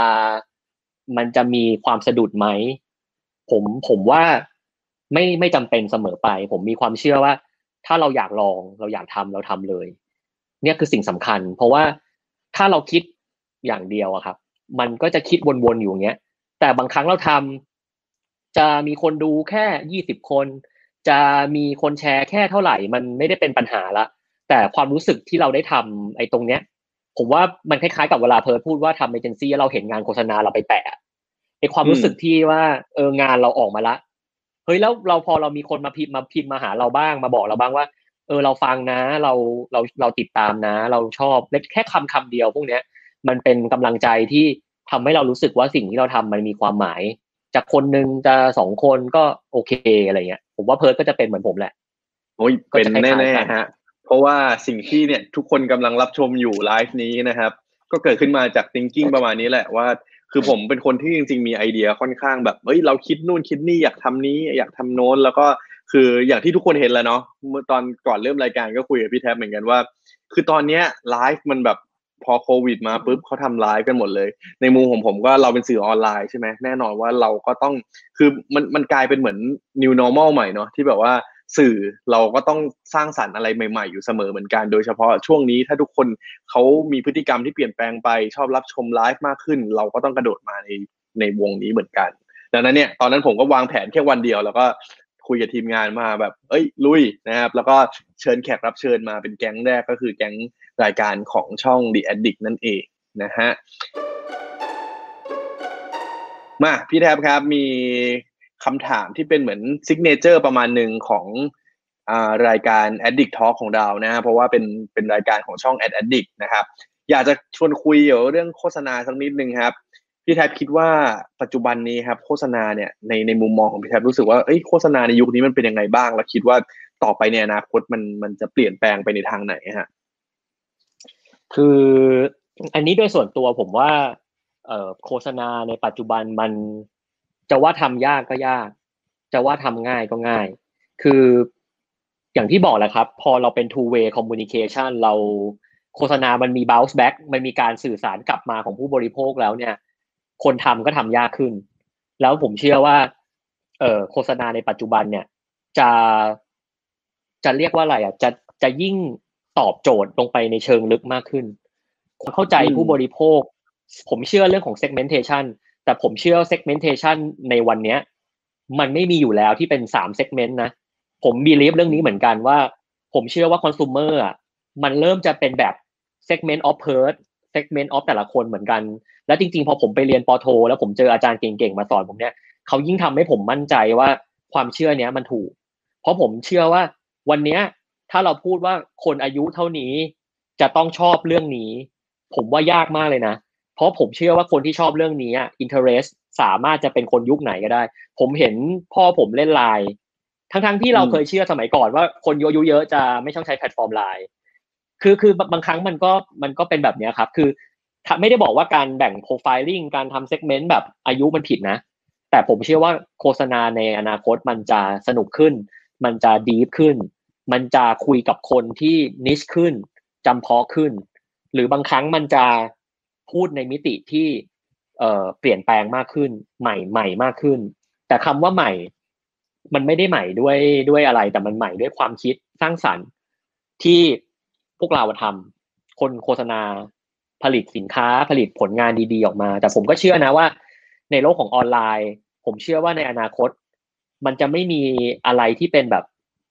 เจอร์นี่มันจะแบบซับซ้อนมากอะเอลเมนต์ของโฆษณามันจะเยอะขึ้นเยอะ คือชิ้นเดียวมันจะเอาไม่อยู่มันจะแบบ มีเอลเมนต์นู่นนี่นั่นนี่นั่นโน่นเน่นแล้วก็เอามารวมกัน ซึ่งผมว่ามันเริ่มจะเห็นแล้วว่า มันยากขึ้นเรื่อยๆ ในการทำชิ้นงานโฆษณา แต่สิ่งสำคัญที่สุดที่มันจะอยู่ตลอดสำหรับผมก็คือ ความเข้าใจในผู้ฟังผู้ดู ความเข้าใจในออเดียนของคุณ จะเป็นสิ่งที่จีรังยั่งยืนที่สุด เพราะยังไงคนก็คือคน ยังไงคนก็คือมนุษย์คนหนึ่งที่มีจิตใจ มีความรู้สึกที่ไม่ได้มากไปกว่านี้ กลัวรัก เศร้ามันไม่ได้มีคือมันอาจจะเป็นเศร้าบวกกลัว หรือเศร้าแบบใดแบบหนึ่งแต่ว่ามันก็จะเป็นอารมณ์อยู่อย่างเงี้ย มันก็จะเป็นความเข้าใจอยู่แบบเนี้ย ผมว่าพวกเนี้ยมันก็จะเป็นสิ่งที่ต้องคิดให้มากขึ้นนะครับ ก็ผมว่ารูปแบบโฆษณาเปลี่ยนไปแน่นอน คือมันจะ beyond กว่า personal life แล้วอะผมเชื่อว่าวันหนึ่งจะ beyond จนมนุษย์ทำเองไม่ได้ ผมถึง believe แล้วพอผมมาเรียน digital marketingเชิงลึก ผมมีโอกาสได้เรียน marketing technology ผมได้เจอคนเก่งๆมาสอนเนี่ย ยิ่งทำให้ผมเชื่อว่าเรื่องนี้จะเกิดขึ้นจริง วันหนึ่งจะมี AI จะมีคนมาทำหน้าที่แทนเรา เพราะครีเอทีฟชิ้นเดียวไม่ได้สิบชิ้นก็ยังไม่ได้ร้อยชิ้นก็ยังไม่ได้ ลองคิดดูว่าจะให้ครีเอทีฟนั่งทำร้อยชิ้นในวันเดียวอะ่ะ ไม่มีวันที่ครีเอทีฟทำได้ไปทะเลาะกันให้ตายตีกันให้ตายมันลาออกละมันก็ต้องใช้เครื่องไม้เครื่องมือทำแล้วก็มันเริ่มมีเครื่องไม้เครื่องมือออกมาให้เราเห็นแล้วอะไรเงี้ยเพิร์เราเลยมองว่าโฆษณามันจะไปอีกขั้นหนึ่ง ขั้นที่มันสนุกขึ้นมันมีอะไรมากขึ้น อืมอืมอันนี้สรุปพอยที่ที่ทางพี่แท็บแชร์มาเนาะอย่างแรกคือ มันจะเหมือนเจาะลึกในแง่ว่าแต่ละคนอย่างเงี้ย มันจะค่อนข้างอะถ้าคำแบบง่ายๆเลยคือเรื่อง personalize เนาะจากเดิมที่แบบว่าเราจะสื่อสารไปยังกลุ่มใหญ่ๆ แบ่งเป็นเซกเมนต์ธรรมดาอย่างเงี้ยไม่ได้แล้วแต่ว่าในอนาคตมันเริ่มจะคุยเป็นแบบทีละคนทีละช่วงเวลาอย่างนี้มากยิ่งขึ้นใช่ไหมฮะแล้วก็อีกในมุมหนึ่งก็คือในเรื่องของเทคโนโลยี ที่มันจะเข้ามาโอ้โหเรียกว่าอาจจะเปลี่ยนวงการการสื่อสารไปเลยก็ได้นะครับ ด้วยการที่มี AI มีอะไรต่างๆ มาช่วย ซึ่งเอาจริงตอนเนี้ยทั่วโลกอะเขาก็เริ่มมีเทคโนโลยีเหล่านี้มาอัดแอปใช้กันเยอะมากๆแล้วเหมือนกัน แต่ว่าในไทยเราก็ยังอยู่ในช่วงที่แบบว่าเออเริ่มเรียนรู้แล้วก็พยายามหาอยู่ เพราะว่าอันนี้จริง ๆ ผมมองว่าในมุมของเอเจนซี่บางบางที่เขาอาจจะเริ่มเรียนรู้แล้วนะ แต่ว่าลูกค้าบางเจ้าอาจจะยังรู้สึกว่าเฮ้ย ฉันยังไม่กล้าที่จะทำอย่างงู้นอย่างนี้อะไรเงี้ย ผมก็เข้าใจเหมือนกัน เออแต่คิดว่าในอนาคตเนี่ยก็น่าจะมีอะไรอย่างที่ในวงการโฆษณานี้น่าจะสนุกมากยิ่งขึ้นด้วย แล้วก็คงปวดหัวขึ้นมากอีกเหมือนกันนะฮะเพิร์ดเพิร์ดมีมีคมีคำถามหนึ่งในในคอมเมนต์เราจะตอบไปครบทุกคนแม้ว่ามันจะเยอะไม่เยอะเนี่ยเรามีท่านหนึ่งถามว่า อยากกลับไปทำเอเจนซี่อีกรอบไหมคะ อาจจะในหน้าที่ที่ต่างออกไป อืมให้ผมทำอะไรดีอะ ไม่งั้นผมก็ต้องเป็นแบบโปรดิวเซอร์เป็นคือ คุณต้องไปเป็นอะไรอะ content manager อะไรอย่างนี้ เออ อาจจะไปเป็นคือ social media manageอะไรอย่างเงี้ยเออ คือผมคิดแบบนี้ครับ คือ ถามว่าจะกลับไปเป็นอีกรอบได้ไหมผมว่าชีวิตก็ไม่แน่ไม่นอนหรอกจริง ๆ ไม่มีอะไรแน่นอนในชีวิตเรา ผมก็ตอบไม่ได้ ถามว่า กลับไปแล้วมันจะเป็นอะไรไหมก็ไม่เป็นอะไร ผมว่าเจนซี่ก็ไม่ได้ผิดอะไร มันก็สนุกดีคือ ผมว่าทุกอย่างมันมีบิวตี้ของมัน ทุกงานมันมีมุมที่ดีและมุมที่ไม่ดีเสมอ แต่ว่าถ้าถามอยากกลับไปไหมวันนี้ก็ก็ไม่ได้รู้สึกว่าไม่กลับ รู้สึกว่าไปก็ได้ ไม่ไปก็ได้อยู่ที่ว่าไอเนื้องานใหม่ที่จะไปเนี่ย ไม่ว่าจะเป็นเอเจนซี่หรือลูกค้าที่อื่นหรืออะไรก็แล้วแต่เนี่ย มันตอบโจทย์ความชอบมันนั้นไหมหรือมันจะสอนอะไรเราหรือเปล่า หรือว่ามันจะทำให้เราดีขึ้นหรือบางครั้งพวกคุณอาจจะไม่ได้บีลีฟในงาน แต่คุณบีลีฟในหัวหน้าของคุณ คุณเชื่อว่าคนนี้เก่ง คุณเชื่อว่าคุณศรัทธาในคนนี้ ก็อาจจะเป็นเหตุผลหนึ่งก็ได้ที่เราจะย้ายงานกลับไป ซึ่งผมว่า factor ของการ move งานหรืออะไรแบบเนี้ยมันมันมีหลายเรื่องนะครับ ก็ก็เลยคิดว่าจริง ๆ ส่วนตัวคิดว่าไปเป็นไปได้หมด เพราะว่าชีวิตยังไม่ชีวิตยังไม่สิ้นก็ต้องดิ้นกันต่อไป ก็ต้อง ก็ต้องหางานก็ต้องทำก็ต้องเติบโต ทุกคนก็ต้องเดินทาง เราอยู่กับที่หนึ่งก็ก็เราก็เป็นคนทำงานคนหนึ่งแล้วเราก็ย้ายไปอยู่ที่อื่นอะไรเงี้ยครับ ก็เป็นมุมมองที่ที่คิด อืมอืมอืมมีอันนี้ครับ อีกคอมเมนต์หนึ่งอันนี้ ผมว่าเป็น insight ของ คนที่อยู่ฝั่งเอเจนซี่มาก ๆ เลยนะฮะ คือตั้งแต่เข้าวงการ AE ชีวิตนี้ก็พึ่งพาไสยศาสตร์มากขึ้นเออขอให้วันนี้ลูกค้าอารมณ์ไม่ดีไม่เอ้ยขอให้วันนี้ลูกค้าอารมณ์ดีไม่แก้งานนะ ขอให้ครีเอทีฟไม่หัวเสีย ขอให้ขายงานผ่านพนมมือก่อนกดส่งเมลอะไรอย่างนี้ จริงจริงอันนี้ไอไอไอแต่งตัวสีวันไหนเนี่ยตอนอยู่เอเจนซี่อะส่งมาตลอดวันจันทร์อย่าใส่สีนี้แล้วถ้าเกิดวันนั้นขายไม่ผ่าน แล้วมันมีครีเอทีฟคนเนี้ย ใส่ผิดสีไปอะ มันซวยเลยอะไรอย่างเงี้ยคือ คือก็ก็มีส่วนครับ หรืออย่างไอมูเตลูอะไรที่เราซื้อน่ะ มันก็มาจากคนกลุ่มนี้แหละ มันต้องอาศัยความเพราะอะไรเพราะเรา เพราะเราเราทำงานกับคนเยอะอะเอเจนซี่คือมันอยู่กับคนเยอะ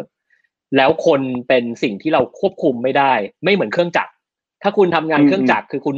คุณสั่งให้มันผลิตช้าหน่อย มันก็ได้ แต่เราทำงานกับคน คนทุกคนก็มีอารมณ์ คนทุกคนก็มีความชอบ มีความไม่ชอบต่างกัน เพราะฉะนั้นแต่ละคนเขาก็มันก็เลยต้องใช้ไสยศาสตร์ เพราะเราบางครั้งเราทำงานดีมากนะแต่แค่ว่าวันนั้นน่ะ มันอาจจะผิดเพศคือ วันนั้นคือเขาอาจจะโดนอะไรมาก่อนเราอะไรเงี้ยบางครั้งเราเป็นลูกค้าเราเข้าใจนะเว้ยคือ เราเจอลูกค้าเราอาจจะแบบลูกค้าไปเจออะไรมาไม่บ่นบางครั้งเป็นลูกค้าเขาเจอมาทั้งวันตั้งแต่เช้าอะจนมาเจอคุณตอนเย็นเขายังไม่ได้กินข้าวเที่ยงเลยอะข้าวเช้ายังไม่ได้กินเลยอะไรเงี้ย บางครั้งไอ้เรื่องไสยศาสตร์เรื่องดวงมันก็เลยเข้ามา แต่อันเนี้ยมันอยู่ที่การบริหารจัดการ ถ้าถ้าเอไอเก่งๆเขาจะรู้เลยว่า เฮ้ย ถ้ายังไม่กินเขาอาจจะมีวิธีการ อะไรอย่างเงี้ยคือคือมันต้องอยู่ที่การบริหารจัดการแล้วก็เข้าใจ AE จะต้องรู้เรื่อง client insight มากๆ รู้จากคนคนนี้ดี คือผมผมเชื่อว่า AE เก่งๆ ที่ผมเจอในชีวิตทุกคนที่ผมเคารพเนี่ยเขาสนิทกับลูกค้ามากเลยอะคือคิดแทนลูกค้าได้อะรู้เลยว่าเดี๋ยวถ้าเกิดใส่สีเหลืองไปในช่องนี้นะ ลูกค้าจะต้องให้เปลี่ยนเป็นสีส้ม เข้าใจป่ะหรือถ้าโลโก้มันเล็กไปนิดนึงอะเขาจะรู้เลยว่า มึงมึงแก้ตอนนี้เลย ถ้ามึงไม่แก้ตอนเนี้ย เดี๋ยวก็ต้องเพิ่มไม่ใหญ่อยู่ดีคือเขาจะรู้ เพราะนั้นใครให้ service เก่งๆอยู่กับลูกค้าเก่งๆ จะเป็นความสำคัญเอเจนซี่ที่ต้องรักษาเขาไว้มากเพราะว่าลูกค้าจะรักเขาเพราะอยู่เขามานานฝ่าฝ่าฟันอะไรกันมาเยอะเหมือนเป็นครอบครัวเดียวกันอะไรเงี้ยครับ ก็ก็เป็นมุม อืมดังนั้น AE นะครับ ถ้าสมมติว่าจากคำถามนี้ก็คือไสยศาสตร์นะครับ พึ่งพาได้ก็ก็ก็โอเคนะครับ แต่ว่าอย่าไปอย่าอย่าไปเชื่อมันจนเกินไปจนแบบไม่ใช่ว่าคุณไม่ทำอะไรเลยแล้วแบบวันนี้ฉันใส่สีนี้ถูกชะตาแน่นอน อย่างนั้นก็ไม่น่า work เหมือนกันเออ ก็เรียกว่าเป็นการแบบเสริมแล้วกันนะฮะอย่างน้อยเราสบายใจเนาะซึ่งเอาจริงๆผมตอนอยู่เอเจนซี่อย่างเงี้ยเวลาแค่ไปขายงานลูกค้า อะถ้าสมมติไม่ใช่เรื่องไสยศาสตร์นะแค่สมมติว่าแบบ อะสมมติผมต้องไปขายงานทรูอย่างเงี้ย ผมก็ต้องใส่สีแดงแล้วอะอันนี้มันก็เป็นเรื่องที่แบบว่าเอออย่างน้อยฉันก็แบบว่าสบายใจให้ลูกค้าแบบ รู้สึกว่า เอ้ยเอเจนซี่นี้ดูมีความแบบใส่ใจในรายละเอียดอะไรแม้ แต่แต่งตัวมายังเป็นสีของแบรนด์เขาอะไรอย่างงี้เนาะก็อย่าไปใส่สีอย่าอย่าไปใส่สีผิดสีอะเออผมว่าใส่สีอื่นก็ยังได้แต่อย่าไปใส่ผิดสีก็ดีสุดเพราะว่าผิดสีก็จะแบบนิดนึงครับ นี่ครับมีคำถามมาครับ ว่าอยากให้พี่แท็บแชร์เทคนิคการตลาดที่เจ๋งๆ ในช่วงโควิด นี้ให้หน่อยครับ เหมือนเราคนนี้ช่วงโควิด เนี้ยอืมคนนี้จริง ๆ ก็ไม่ธรรมดานะฮะเออ คนนี้ไม่ธรรมดานะเนี่ยเคยมาออกพอดแคสต์ผมด้วยคนเนี้ยอืมคนนี้ก็ผู้ชีวิตเหมือนกันผ่านอะไรกับผมมาเยอะเหมือนกัน ก็เทคนิคการตลาดเหรอ ผมอันนี้โดยส่วนตัวนะ ผมคิดแบบนี้ผมว่าต้องประเมินความเป็นจริงก่อนว่า วันนี้เซนติเมนต์ตลาดโดยโดยภาพรวมอะเรามีเรามีความอยากซื้ออะไรบ้างก่อน คือตอนนี้ผมผมแนะนำว่า ถ้าธุรกิจบางธุรกิจที่มันขายสินค้าที่ยังไงก็ซื้อยากมากๆในช่วงเนี้ยเซนติเมนต์ตลาดหรือภาพตลาดมันไม่ได้ตอบไม่ได้เอื้อ เป็นผมผมจะพยายามไปแก้จุดอื่น การตลาดอาจจะไม่ได้ตอบร้อยเปอร์เซ็นแต่มันต้องไปแก้ด้วยวิธีการอย่างอื่น เช่น การ downsizing ไหม หรือว่าการ ทำ packaging ให้มันเล็กลงหรืออะไรคือ จะไปแก้ในมุมอื่น ๆ มากขึ้น เพราะทำตลาดไปเอ่อ GRP ดีมากเลยยิง ad ขึ้นทีวีหรืออะไร แต่มันไม่ได้อยู่ใน sentiment ที่จะซื้อเขาก็จะไม่ซื้อ แต่ถ้าคุณอยู่ในธุรกิจที่คุณมั่นใจว่าสินค้าของคุณน่ะ มันสามารถจะซื้อในช่วงนี้ได้ ผมเชื่อว่าคนอยู่บ้านตอนเนี้ย จริง ๆกิเลสเยอะนะลาซาด้าก็เข้าวันเยอะแล้วก็สั่งอะไรคือ ผมเชื่อเกมก็ขายดีมากช่วงนี้ Nintendo Switch แบบโอ้โหราคาขึ้นแบบ คือคือมันจะมี sector ของธุรกิจที่แบบมันควรทำการตลาดตอนเนี้ย คือโอกาสอืมอืมอืมกับ sec กับกับ sector บางอันอย่างโรงแรมเนี้ยผมไม่รู้จะแนะนำยังไงคือคือคือคุณต้องเข้าใจก่อนว่าการตลาดมันมาพร้อมกับตลาด คุณต้องเข้าใจอุณหภูมิตลาดว่า ถ้าตลาดมันเป็นแบบเนี้ย เออจะทำอะไรอย่างถ้าวันนี้ผมเป็น ถ้าผมเป็นเจ้าของโรงแรม ผมจะต้อง remodel โรงแรมไม่ได้แล้วผมจะทำอย่างอื่น อาทิเช่น ผมอาจจะเปิดคอร์สสอนการโรงแรมเลย เพราะผมยังรู้สึกว่านิดนิดการเรียนรู้เรื่องโรงแรมยังมียังมีโอกาสการขายมากกว่าให้คนมาพักมาพักที่ห้องผมเพราะมันไม่มีแล้ว คือคืออะไรแบบเนี้ยครับ อาจจะต้อง shift model แต่ถ้าเป็นธุรกิจที่เออขายได้อยู่ ผมว่าพฤติกรรมตอนนี้ของผู้บริโภคเลยคือ direct ถึงมือเขาให้ได้ไวที่สุดทำยังไงก็ได้ที่ทำการตลาดที่เอาของของคุณไปอยู่ในจุดที่เขาเห็น แล้วจากที่เขาเห็นไปถึงมือเขาเลย คุณต้องคิดแบบนี้เลย ไม่ต้องให้เขาเดินมาหา ก็จะมีโอกาสในการขายมากขึ้นแล้ว พยายามติดตามเทรนด์พยายามตามกระแส Marketplace มีกลุ่ม เยอะแยะมากมายวันนี้ ถูกไหมครับ คุณอืมอืมใช้มันได้เป็นประโยชน์ คุณคุณเริ่มเห็นแล้วว่ามันมีช่องทางอะไร แต่ว่าผมว่าหัวใจสำคัญที่สุดเลยที่จะเป็นการตลาดตอนนี้ก็คือ เราต้องคำนวณงบการตลาดดีๆ เราต้องคุยกับคนกลุ่มที่เล็กลง เราแมสไม่ได้วันนี้ แล้วเราไม่สามารถจะขาย Product ทุก SKU ได้วันนี้ เราจำเป็นจะต้องเลือกสิ่งที่ดีที่สุดมาทำตลาดก่อน เพราะตลาดตอนนี้มันไม่ได้อยู่ใน sentiment ที่ดีมาก อะไรที่คิดว่าใช่สองสามอันลองขายดู พอขายลองทำการสื่อสารแล้วเอออันนี้มัน work work อันเดียว ผมก็จะเอาเงินมาลงอันเดียวทำมันต่ออันเดียวนี่แหละ แต่ถ้าอันนี้มีโอกาสก็ว่ากัน แต่ว่าอย่าเอาเงินไปละลายหมด ต้องเริ่มทำ personalize ดิจิตอลสำคัญ คุณต้องเริ่ม เริ่มใช้ดิจิตอลอะ คือวันนี้ถ้าคุณจะทำการตลาดอะ อย่างแรกเลยนะ คุณต้องเรียนรู้เลยว่า live Facebook แบบเนี้ยทำได้ไหม หรือว่าการยิง ad อัลกอริทึมของ Facebook เป็นยังไง ซึ่งผมว่าวันนี้ Google มันตอบคุณได้แทบจะร้อยเปอร์เซ็นแล้วอะคุณไม่ต้องไปเรียนตรงไหนเลย คือคุณแค่ search มันก็จะมีละ แล้วคุณก็ปรับตัวนะครับ แต่หัวใจสำคัญสุดท้ายที่จะฝากเทคนิคการตลาดสำหรับมุมของผมตอนนี้คือ ผมว่าเราต้องสังเกตพฤติกรรมของคน ผมว่าตอนเนี้ย ธุรกิจร้านอาหารมาแรง แล้วก็ส่งอืมแกร็บส่งอะไร แต่ผมถ้าผมคิดต่อยอดไปตรงนั้นนะเพิร์ดสมมุติเราบอกว่า มันมีอะไรที่จะแก้เพนพอยต์ได้อีก หรืออะไรแบบเนี้ยอืมหรือสมมติผมคิดอะไรโง่ๆนะคุณทำธุรกิจ เอ่อซ่อมธุรกิจแบบ ที่ช่างต้องต้องมาที่บ้านหรือเป็นธุรกิจที่ต้องมาอืส่งมอืมอืมผมอาจผมอาจจะพ่วง เอ่อถ้าคุณสั่งกับเรา เรามีอืมคนไปช่วย มีคนไปช่วยยิงปืนโอโซนล้างห้องให้คุณด้วยหนึ่งครั้ง สมมติคุณอืมขายของที่อืมมูลมูลค่ามันแพงหน่อย สมมติคุณขายคอมพิวเตอร์ ขายเครื่องใช้ไฟฟ้าแล้วมันต้องไปส่งถึงห้องต้องขนขึ้นไป แต่ว่าเราเขากลัวโควิด แต่เขาก็ยังซื้ออยู่บางคนยังซื้อของใช้ไฟฟ้าอยู่ เราอืมแถมบริการล้างห้องด้วยเครื่องอืมโอโซนมคืออะไรอย่างเงี้ย ก็อาจจะเป็นวิธีการหนึ่งขำๆนะครับ คือ ผมว่าถ้าเราสังเกตหาหานิดของคนได้เนี่ย เราก็จะมีวิธีการ ตลกๆหรือวิธีการที่มันสร้างสรรค์น่ะ แล้วก็ทำให้เราแตกต่างจากตลาด คือตอนเนี้ย ตลาดทุกคนขายเหมือนกันหมดเลยอะผมผมว่าทุกคนก็ทำแบบวิธีเดียวกัน ใครมาใหม่กว่าออฟเฟอร์สิ่งที่เป็นนิดได้มากกว่า โอกาสจะปิดการขายก็อาจจะเยอะขึ้นอะไรอย่างเงี้ยครับอันนี้นี่เป็นมุมของผมอืมอืมอืมอืมเพราะว่าจริงๆ ถ้าสรุปสั้น ๆ นะครับว่าเทคนิคการตลาดคำตอบของพี่เทพก็คือ อย่าไปใช้การตลาดตอบโจทย์ทั้งหมด เพราะ มันขึ้นอยู่กับว่าธุรกิจที่คุณทำสิ่งที่คุณขายนั้นน่ะ การตลาดมันสามารถช่วยได้ไหมบางทีทำการตลาดดีแค่ไหนไป แต่ว่าถ้าธุรกิจหรือว่าสิ่งที่คุณขายสินค้าหรือบริการนั้นๆ มันไม่สามารถตอบโจทย์คน คนไม่มีนิดสิ่งนั้นในช่วงนี้จริง ๆ ก็ไม่มีประโยชน์เหมือนกันเนาะแต่จริงๆอย่างเมื่อกี้ผมพอพอคุณแทบพูดถึงธุรกิจโรงแรม จริงๆธุรกิจโรงแรมเป็นเป็นธุรกิจหนึ่งที่มี case study เยอะ แล้วก็น่าสนใจมากๆในช่วงนี้เหมือนกัน อย่างอันนึงที่เป็นตัวอย่างที่เห็นชัดๆ แล้วก็มีหลายเจ้าทำกันนะครับ แล้วก็หลากหลากหลายธุรกิจเลยนะที่เป็นแนวคล้ายๆโรงแรมเครื่องบินอะไรเงี้ย สิ่งที่เขาทำก็คืออาจจะเป็นในแง่ว่าเฮ้ยให้คนซื้อแล้วก็จ่ายวันนี้ก่อน แล้วค่อยอืมค่อยไปใช้ในอนาคตอืมอันนี้ก็อาจจะเป็นอีกแนวทางหนึ่งซึ่งเนี่ยมันมันจะตอบสิ่งที่เหมือนคุณแท็บแชร์มาเลยว่าเฮ้ยใจเย็นๆอย่าไปโฟกัสที่การตลาด แต่ว่ากลับมาที่ตัวธุรกิจก่อนวิเคราะห์ให้ดีว่ามันจะเป็นยังไงต่อไปแล้ว solution เนี่ยมันก็มาเองเรื่องการตลาดมันอาจจะเป็นปลายทางด้วยซ้ำเนาะมามาช่วงท้ายๆของเราอะแล้วครับคุณแท็บตอนนี้เนี่ยเห็นบอกแล้วครับผผมมบอกว่าแป๊บๆก็ชั่วโมงกว่าแล้วนะครับ ครับมาเห็นคุณแท็บทำมาหลากหลายอย่างมากเลย จริง ๆ ต้องต้องเล่าให้เพื่อนๆฟังว่าจริงๆคุณแท็บอะเคยทำธุรกิจอันนู้นอันนี้มีมีอะลองลองแชร์ให้หน่อยว่านอกจากที่เคยอยู่เอเจนซี่เคยทำงานลูกค้า เคยไปทำอะไรอีกธุรกิจอะไรต่างๆเงี้ยครับ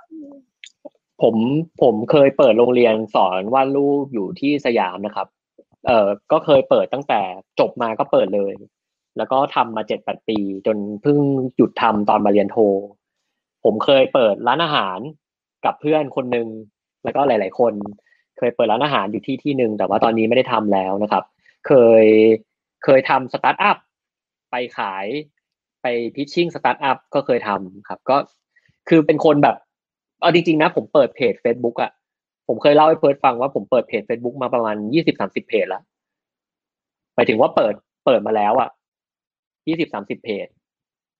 จนถึงตอนเนี้ยก็เรียกว่าอะไรอะ ก็ก็มีก็ยังไม่ได้แบบ ก็ไม่ได้แบบซักเซสซักเพจหรืออะไรนะก็ก็ทำก็คือผมเป็นคนแบบ อยากทำอะไรก็ทำลองดูได้ไม่ได้ก็เดี๋ยวว่ากันอะไรอย่างเงี้ยครับ อืมอืมอืมอืม นี่คุณได้ยินผมใช่ไหม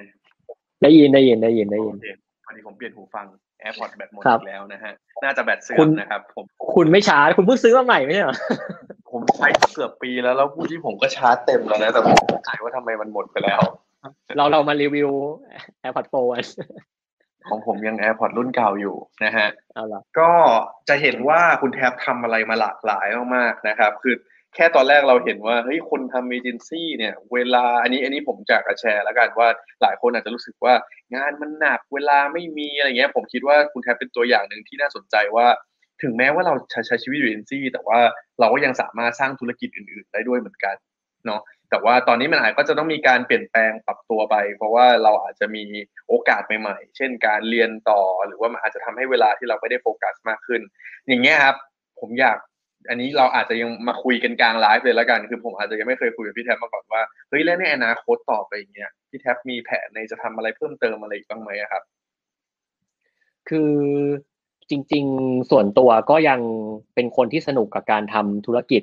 เป็นคนที่ชอบการทำอะไรด้วยตัวเองอยู่นะครับ คือต้องเล่าอย่างนี้ก่อนว่า ใช้ชีวิตมาทำทั้งงานประจำทำทั้งธุรกิจ มันก็เป็นอีกเรื่องหนึ่งนะ ที่คนตั้งถามตลอดเลยว่า งานประจำเป็นไงวะ แล้วต่างกับธุรกิจไหมแล้วมันมันมียังไงคือ สุดท้ายเหมือนกันครับเหนื่อยเหมือนกัน แล้วก็แล้วก็มีบิวตี้คนละอย่างแต่ว่า ก็รู้สึกว่าการทำธุรกิจมันก็สนุกไปอีกแบบ ก็ก็คิดว่าหลังจากนี้ไปหลังจากเรียนโทจบแล้วเนี่ย ก็คงจะมีโปรเจกต์ใหม่ ๆ ออกมาอยู่เรื่อยๆ ก็คงทำแล้วก็คงทำกับเพื่อนๆทำกับคนที่รู้จักนะครับ ก็พยายามจะทำอะไรสนุกๆทำอะไรที่เราอยากทำอยู่ แล้วก็สิ่งหนึ่งที่ผมเชื่ออย่างหนึ่งก็คือเอ่อ การทำธุรกิจมันเหมือน มันเหมือนคุณซื้อคอร์สเรียนคอร์สหนึ่งแต่มันเป็นคอร์สเรียนชีวิต คอร์สเรียนราคาแพง คือคือผมว่าธุรกิจมันคือคอร์สเรียนแบบหนึ่งที่มันสอนคุณเยอะมากอะ่ะ แล้วผมว่าบางครั้งเงินอาจจะดูเยอะนะเวลาเราทำธุรกิจแล้วเราเลิกมันแล้ว แต่ว่าผมเชื่อว่ามันเป็นธุรกิจที่ที่แบบ Itaewon Class ครับ คือมันแบบคือมัน เออคือคุณมันกำลังอินใช่ไหมเนี่ย เออไหมคือคือผมคิดแบบนี้คือ มันมันคือธุรกิจที่แลกมาด้วยประสบการณ์แลกมาด้วยความเจ็บปวดน้ำตา หรือว่าแลกมาด้วยหยาดเหงื่อ แต่ว่ามันก็คุ้มดี เหมือนเวลาคุณเจองานยากๆที่ออฟฟิศก็เหมือนกันผมก็เชื่อ เวลาคุณเจอชาเลนจ์เนี่ยมากๆคุณเหนื่อยไอ้เวลาที่คุณรู้สึกเหนื่อยเนี่ยอันนี้ก็เป็นคำพูดของนายผมเหมือนกันนายผมคนปัจจุบันก็จะพูดเสมอว่า เวลาคุณเหนื่อยอะ เวลาคุณเหนื่อย เครียดมากๆ เจอปัญหามากๆ นั่นแหละคือเวลาที่คุณเรียนรู้อะไรเงี้ยครับ ผมก็จะเชื่อเรื่องนี้เหมือนกัน เพราะนั้นถามว่าหลังจากนี้จะทำอะไรไหมก็ทำแน่นอนครับ เพราะว่าเป็นคนไม่หยุดทำแต่ขอฝากเรื่องหนึ่งเอ่อจากจากคนที่บ้าบินมาครับ คือทำงานมาเจ็ดวันติดกันมาเป็นเจ็ดแปดปี สิ่งหนึ่งที่ผมเรียนรู้วันนี้ที่สุดก็คือ เราทำเยอะ สุดท้ายเราทำไปเพื่ออะไร แต่หลายคนทำเพื่อเงิน แต่หลายคนทำเพื่อเป้าหมาย แต่สุดท้ายชีวิตก็คือชีวิต คุณก็เดินทางแล้วก็จากไป เพราะนั้นสิ่งหนึ่งที่อยากจะฝากก็คือ เพลงมาดูแลเมื่อกี้ก็ชีวิตคือชีวิตใช่คือสิ่งหนึ่งที่ที่จะฝากก็คือเราต้องดูแลสุขภาพจริงๆอันนี้ผม ผมพูดตรงๆนะคือสุขภาพเป็นพื้นฐานของความเก่งเว้ยเราเราเชื่อเรื่องนี้คือ คุณจะเก่งแค่ไหนอะโคตรคนเก่งเลยแต่คุณป่วยอะคุณก็ไม่มีวันเก่งเว้ย คือสุขภาพต้องมาก่อนแล้ว พอคุณทำงานหนักๆมากๆอะ ผมจะให้เคสสตี้ตัวผมก็คือโรคมันจะลุมเล้าแบบ ไม่มีสาเหตุอะ แล้ววันนี้พอมันร่างกายมันใช้งานเยอะเหมือนรถยนต์อะ คุณขับทุกวันแล้วคุณไม่ได้เข้าอู่เลยอะไรอย่างเงี้ยครับ คุณก็จะ เอ่อป่วยง่าย แล้วก็เป็นโรคประจำตัวเยอะอะไรเงี้ย ซึ่งผมว่ามันควรจะหา balance ให้ได้คำว่า work life balance เป็นสิ่งที่ผมอยากจะฝากไว้ ว่าสำคัญที่สุดเลยคือทำเยอะไม่ได้เท่ แต่ทำยืนยาวอะเท่กว่า คือ อย่าไปมองว่าต้องเหนื่อยร้อยเปอร์เซ็นแต่ว่าคุณต้องทำให้มันอยู่ได้นาน ตัวคุณเองก็ต้องอยู่ได้นาน อย่าไปฝืนมันจนจนไม่ไหวอะไรเงี้ยครับ อันนี้ก็จะฝากไว้นะครับ ให้ให้ลองไปต่อยอดกันดูเหมือนเป็นการเตือนสติผมเองด้วยเหมือนกันนะฮะผมเป็นสายที่แบบว่าไม่ไม่ออกกำลังกายไม่อะไรเลยนะครับ ก็คิดว่าวันหนึ่งแหละผมต้องปรับตัวเองนะครับ ไม่ไม่งั้นก็คงจะตายไปนะฮะ โอเคครับ วันนี้เนี่ยเราได้ข้อคิดได้เห็นประสบการณ์ได้เห็นมุมมองของคุณแท็บเยอะแยะมากมายเลยนะฮะทั้งในมุมของ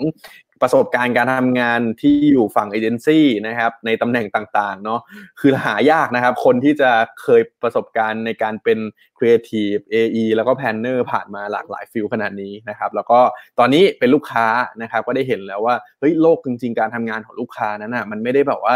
ชิวๆเหมือนที่หลายคนคิดนะ แต่ว่าสุดท้ายแล้วมันก็มี challenge ที่แตกต่างกันไปนะฮะได้รู้จักเกี่ยวกับที่มาที่ไปของ Stat and Start Podcast นะครับซึ่งผมเชื่อว่าหลายคนเนี่ยพอได้รับชม ไลฟ์วันนี้น่าจะรู้สึกสนใจมากขึ้นแหละว่าเออจริง ๆ มันมีสถิติอะไรกันบ้างนะที่แบบว่าสามารถทำให้เราได้เรียนรู้อะไรบางอย่างแบบนี้ได้ด้วยนะครับ ก็ไปตามฟังกันได้ที่ standard Start นะฮะแล้วก็สุดท้ายก็คือเมื่อกี้ เป็นถึงแม้ว่าเป็นประเด็นสั้นๆนะผมรู้สึกว่าเราได้เห็นมุมมองในการเรื่องของธุรกิจเรื่องของในการใช้ชีวิตอย่างเงี้ยได้ได้น่าสนใจแล้วก็น่าจะเป็นประโยชน์ต่อเพื่อนๆทุกคนมากๆนะฮะอะสุดท้ายครับพี่แท็บฝากผลงานหน่อยครับ ถ้าจะติดตามผลงานอะไรครับต่างๆสามารถติดตามยังไงได้บ้างครับ คือจริง ๆก็อยากจะเชิญชวนทุกคนที่ไม่เคยฟังพอดแคสต์นะครับผมชวนให้ทุกคนเลยแล้วกันผมว่าอยากให้ลองฟังดู ผมว่าพอดแคสต์มันคือ ห้องสมุดทางเสียงแบบหนึ่งที่จะทำให้คุณใช้เวลาว่าง แต่คือยอดการฟังพอดแคสต์มันตกเยอะมากเลยนะพอมีโควิดอะเพราะผมเอออันนี้จริงๆอันนี้จริงอืมสถิติผมไปทำวิจัยวิทยานิพนธ์มา พฤติกรรมคนคือเขาฟังผ่านขับรถเยอะ ฟังตอนก่อนไปทำงานเยอะ เหมือนเขาฟังเป็นอาหารเช้าของไปทำงานเนี้ย พอตอนเนี้ยมันเหมือนแบบอยู่แต่บ้านมันไม่มี motivation มันไม่คุ้นเคยอะคนไม่ฟังเยอะเลยนะ ตอนเนี้ยคือก็ก็เป็นตามโควิด ก็เปลี่ยนพอดแคสต์เหมือนกัน แต่ว่าอืมมันก็มีพอดแคสต์หลาย ๆ content ที่เขาทำเรื่องโควิด แล้วคนก็เข้าไปฟังเยอะ เพราะเขาอยากจะรู้ว่าแก้ปัญหาไงแต่จริง ๆ สถิติทุกอย่างเนี่ย มันบอกอะไรบางอย่างเราเหมือนกันนะครับ ก็ฝาก Stat and Start เอาไว้ด้วยนะครับ แล้วก็ใครที่มากดไลค์กดเพจกดไลค์เพจเราหรือว่าตามบน Facebook หรือว่าดูผ่าน Spotify นะครับ SoundCloud หรือว่า Podbean หรือว่าเอ่อจะดูผ่าน Apple Podcast จะไปฟังทางนั้นเนี่ย ก็ดีใจที่ทุกคนมาฟัง แล้วก็หวังว่าทุกคนจะได้ประโยชน์นะครับ สุดท้ายก็หวังว่า เออผมอยากได้คนมาคุยด้วยนะครับ ใครฟังแล้วมีอะไรก็ เอ่อทักมาในเพจ เราเราอืมอยากคุยเยอะๆอยากถามเยอะๆจริงๆคนทำเพจทุกคนแหละเขาก็อยากสื่อสารกับกับทีมงานกับคนที่เขาอยู่ด้วยกันใน community อะไรเงี้ยก็ฝากติดตามแล้วก็มาคุยกันนะครับได้ฮะ ใช่ก็อย่างที่คุณแท็บบอกเลยนะครับ เวลาคนเราทำ content ก็ต้องการ feedback ต้องการคนมีมาพูดคุยกับเรานะครับ ก็อย่างวันนี้ก็ขอบคุณทุกคนมากที่มีมาทักทายกันนะฮะซึ่งขอบคุณมากผมฝากอีกหนึ่งช่องทางแล้วกันนะครับ ที่เป็นช่องทางที่จะสามารถติดตามพอดแคสต์ของทางช่อง The Addict Podcast ก็อย่างที่ผมเคยบอกไปนะก็มีหลากหลายรายการนะครับ ไม่ว่าจะเป็นรายการของ Addict เรานะฮะเดี๋ยวผมอินเสิร์ตเข้ามานิดนึงนะครับ นี่รายการของ Addict นะครับ Stat and Start นะครับ The Level Up นะครับ แล้วก็ Hungry Beast นะครับ สามารถเข้าไปดูได้ทางนี้ครับผม ลองเข้ามาที่เว็บไซต์นะครับของ addict.th.com ได้นะครับ ตอนนี้จะมีเซสชันที่ว่าพอดแคสต์แล้วนะฮะ ลองเข้ามากดดูกันได้ แล้วก็ในตรงนี้ครับ ตอนนี้เนี่ยทางทีมงานก็คือ เดี๋ยวจะเริ่มมาทยอยลงให้ดูกันนะครับว่า เอ๊ะ ถ้าสมมติว่าเป็นแต่ละรายการ จะสามารถไปฟังยังไงได้บ้างนะครับ ก็เดี๋ยวจะสามารถติดตามได้ช่องทางนี้เพิ่มเติมนะฮะดีเลยโอเคครับ ก็วันนี้คิดว่าน่าจะคุยกันถึงเวลาพอสมควรแล้วนะฮะแป๊บๆจะชั่วโมงครึ่งแล้วนะครับ ก็อันนี้ครับอันนี้ผมแชร์ให้ทราบไว้ก่อนว่าเดี๋ยวในอนาคตนะครับ สิ่งที่เราพูดคุยกันอันนี้นะครับ เดี๋ยวมันจะถูกบันทึกไว้แล้วก็ผมจะลงใน YouTube ด้วย ถ้าใครชอบดูใน YouTube ก็ไปดูย้อนหลังกันได้ แล้วก็ใน Facebook ก็เช่นเดียวกันนะครับ แล้วก็อันนี้เป็นสิ่งหนึ่งที่สำคัญมากๆ แล้วก็ผมตอนแรกจริง ๆ ตอนเริ่มรายการผมลืมเกรินไปว่า วันนี้ตอนจบรายการผมจะมีมาเป็นน้ำจิ้มว่าใครจะมาเป็นแขกรับเชิญในวันพรุ่งนี้นะครับ เพราะว่าผมยังไม่ได้ประกาศออกไปที่ไหนเลยนะฮะพรุ่งนี้ครับ เราจะว้าวมากว้าวมากยังว้าวมากว้าวมากจริงๆจริงพรุ่ๆจงนี้ริงๆขนลุกเลย คุณแทบก็ยังไม่รู้นะฮะ พรุ่งนี้ครับ เราจะพบกับท่านนี้ครับ คือคุณวิชัยมาตะกุลนะครับ Creative Director จาก Salmon House นะฮะ ผมคิดว่า Salmon House เนี่ยหลายคนน่าจะคุ้นเคยแหละเนาะก็คือเป็นที่ที่แบบว่าสร้างผลงานยิ่งในโลกออนไลน์นี่แบบโอ้โห หลายอันมากที่แบบว่าไวรัลแล้วก็หลายคนก็ติดตามกลายเป็นแฟนคลับของ Production House เจ้านี้เลยด้วยนะครับพรุ่งนี้เราจะไปคุยกับเขากันครับ เกี่ยวกับ MV ที่เขาทำออกมาล่าสุดนะฮะใครอยากจะรับชม MV นี้ก่อนที่เราจะมาคุยบทสัมภาษณ์ของเขาเนี่ยลองไปรับชมกันได้นะครับเป็น MV ที่เขาสร้างทุกอย่างในช่วงสถานการณ์โควิดนี้นะครับ MV นี้โอ้ทำผ่านซูมเออผ่านแอปซูมนี่แหละ คือเป็นไอเดียที่ว่าค่อนข้างแปลกใหม่นะครับพรุ่งนี้เราก็จะไปพูดคุยกับเขาแบบเจาะลึก โดยที่ยังไม่เคยมีที่ไหนมาพูดคุยกับเขาแบบนี้มาก่อนเหมือนกันนะครับ โอเค วันนี้ก็ขอบคุณทุกคนมากๆนะครับ ที่ติดตามรับฟังและรับชมในรายการของเราในวันนี้นะฮะ คือเมื่อกี้พอพูดสคริปต์เมื่อกี้มันแบบ มันคุ้นเคยกับการที่เวลาผมพูดพอดแคสต์มากเลยอะ ครับเออเออวันนี้ขอบคุณใช่ทุกคนมากนะครับที่ติดตามฟังนะฮะก็อย่าลืมนะครับกดไลค์กดแชร์ แล้วก็วันอื่นๆ เดี๋ยวถ้าเรามีตารางการไลฟ์อะไรเนี่ยเราก็จะมีการมาแบ่งปันกันนะครับ แล้วก็อย่าลืมนะครับมาพูดคุยกันได้นะครับ แบบวันนี้เนี่ยจริง ๆ ผมต้องบอกคุณแท็บเลยนะว่า คนดูถือว่าน่าจะเยอะมากๆนะฮะวันนี้เพราะว่าผมคิดว่าคนหลายคนน่าจะสงสัยแหละจาก topic ที่ผมตั้งเอาไว้ว่าแบบเออเอเจนซี่มาเป็นแบรนด์หรืออะไรยังไงนะฮะก็คุณต้องภูมิใจนะครับ ปรากฏว่าคุณเพิร์ดกดออกมาคุณเพิร์ดเออเออเออเออผมมีอันหนึ่งคือ ผมขอขายของนิดนึงแล้วกัน คือเออได้ได้ได้คุณเมื่อกี้คุณเพิร์ดเรื่องพูดเรื่องซูม ผมลืมไปว่าวันนี้ True เรามีแพลตฟอร์มในการ conference เรามีแพลตฟอร์มในการทำงานนะครับ ไม่มีการเอาข้อมูลใด ๆ แพลตฟอร์มคนไทยล้วนๆนะครับ Data Privacy ปลอดภัย ก็ขอฝาก True V World นะครับ True V World เป็นแพลตฟอร์มที่ conference ตั้งชื่อห้องได้ด้วยนะครับ แล้วก็เข้ามาใช้ได้เหมือนซูมเลย ทุกวันนี้เอ่อพวกผมก็ใช้ผ่านเอ่อ V True V True V World หมดเลยนะครับ ฟังก์ชันจะเป็นชื่อว่า True V Room นะครับ ลองไปใช้ conference ออนไลน์ดูได้ หรือลอง search True V World ใน Google ก็จะมี Product ของ True ตัวนี้อยู่ก็ฝากไว้ในอ้อมใจด้วย ผมว่ามันก็เป็นสตาร์ทอัพเป็นแพลตฟอร์มที่ทำขึ้นมาเพื่อช่วยเหลือคนไทย ถ้าเกิดใครกลัวเรื่อง Data Privacy ลองใช้ของ True ดูนะครับ ขายของขายขายเก่ของงขายเก่งเออเดี๋ยแต่วผมเพื่อผมก็เพื่อเห็นว่าเพื่อโหัวหน้าดูอยู่หัวหน้าจะมาดูอยู่ไงผมผมเห็นผมเห็นตัวนี้เห็นมีแบบยิงแอดแล้วผมก็เจอหลายรอบแล้วเหมือนกัน แต่ว่าเอาตรงๆ ยังไม่ได้ลองใช้แต่ยังไงเดี๋ยวจะลองต้องลองใช้ดูนะฮะได้ครับ วันนี้ขอบคุณทุกคนมากครับ แล้วก็ขอบคุณคุณแท็บด้วยนะครับ ที่มาเป็นแขกรับเชิญของเราในวันนี้นะครับ คิดว่าเดี๋ยวในโอกาสหน้า ถ้าสมมติว่ามีประเด็นอะไรที่แบบว่าอยากเชิญชวนมาแบบเออลองมาวิเคราะห์ลองมาแชร์มุมมองกันหน่อยเดี๋ยวเดี๋ยวคงเชิญมาอีกเรื่อยๆนะฮะ ก็วันนี้ขอบคุณทุกคนมากครับ ไว้เจอกันขอบพรุ่คุงณทุกนี้คนนะครับสองทุ่มเหมือนเดิมครับ ผมขอบคุณครับ ขอบคุณครับ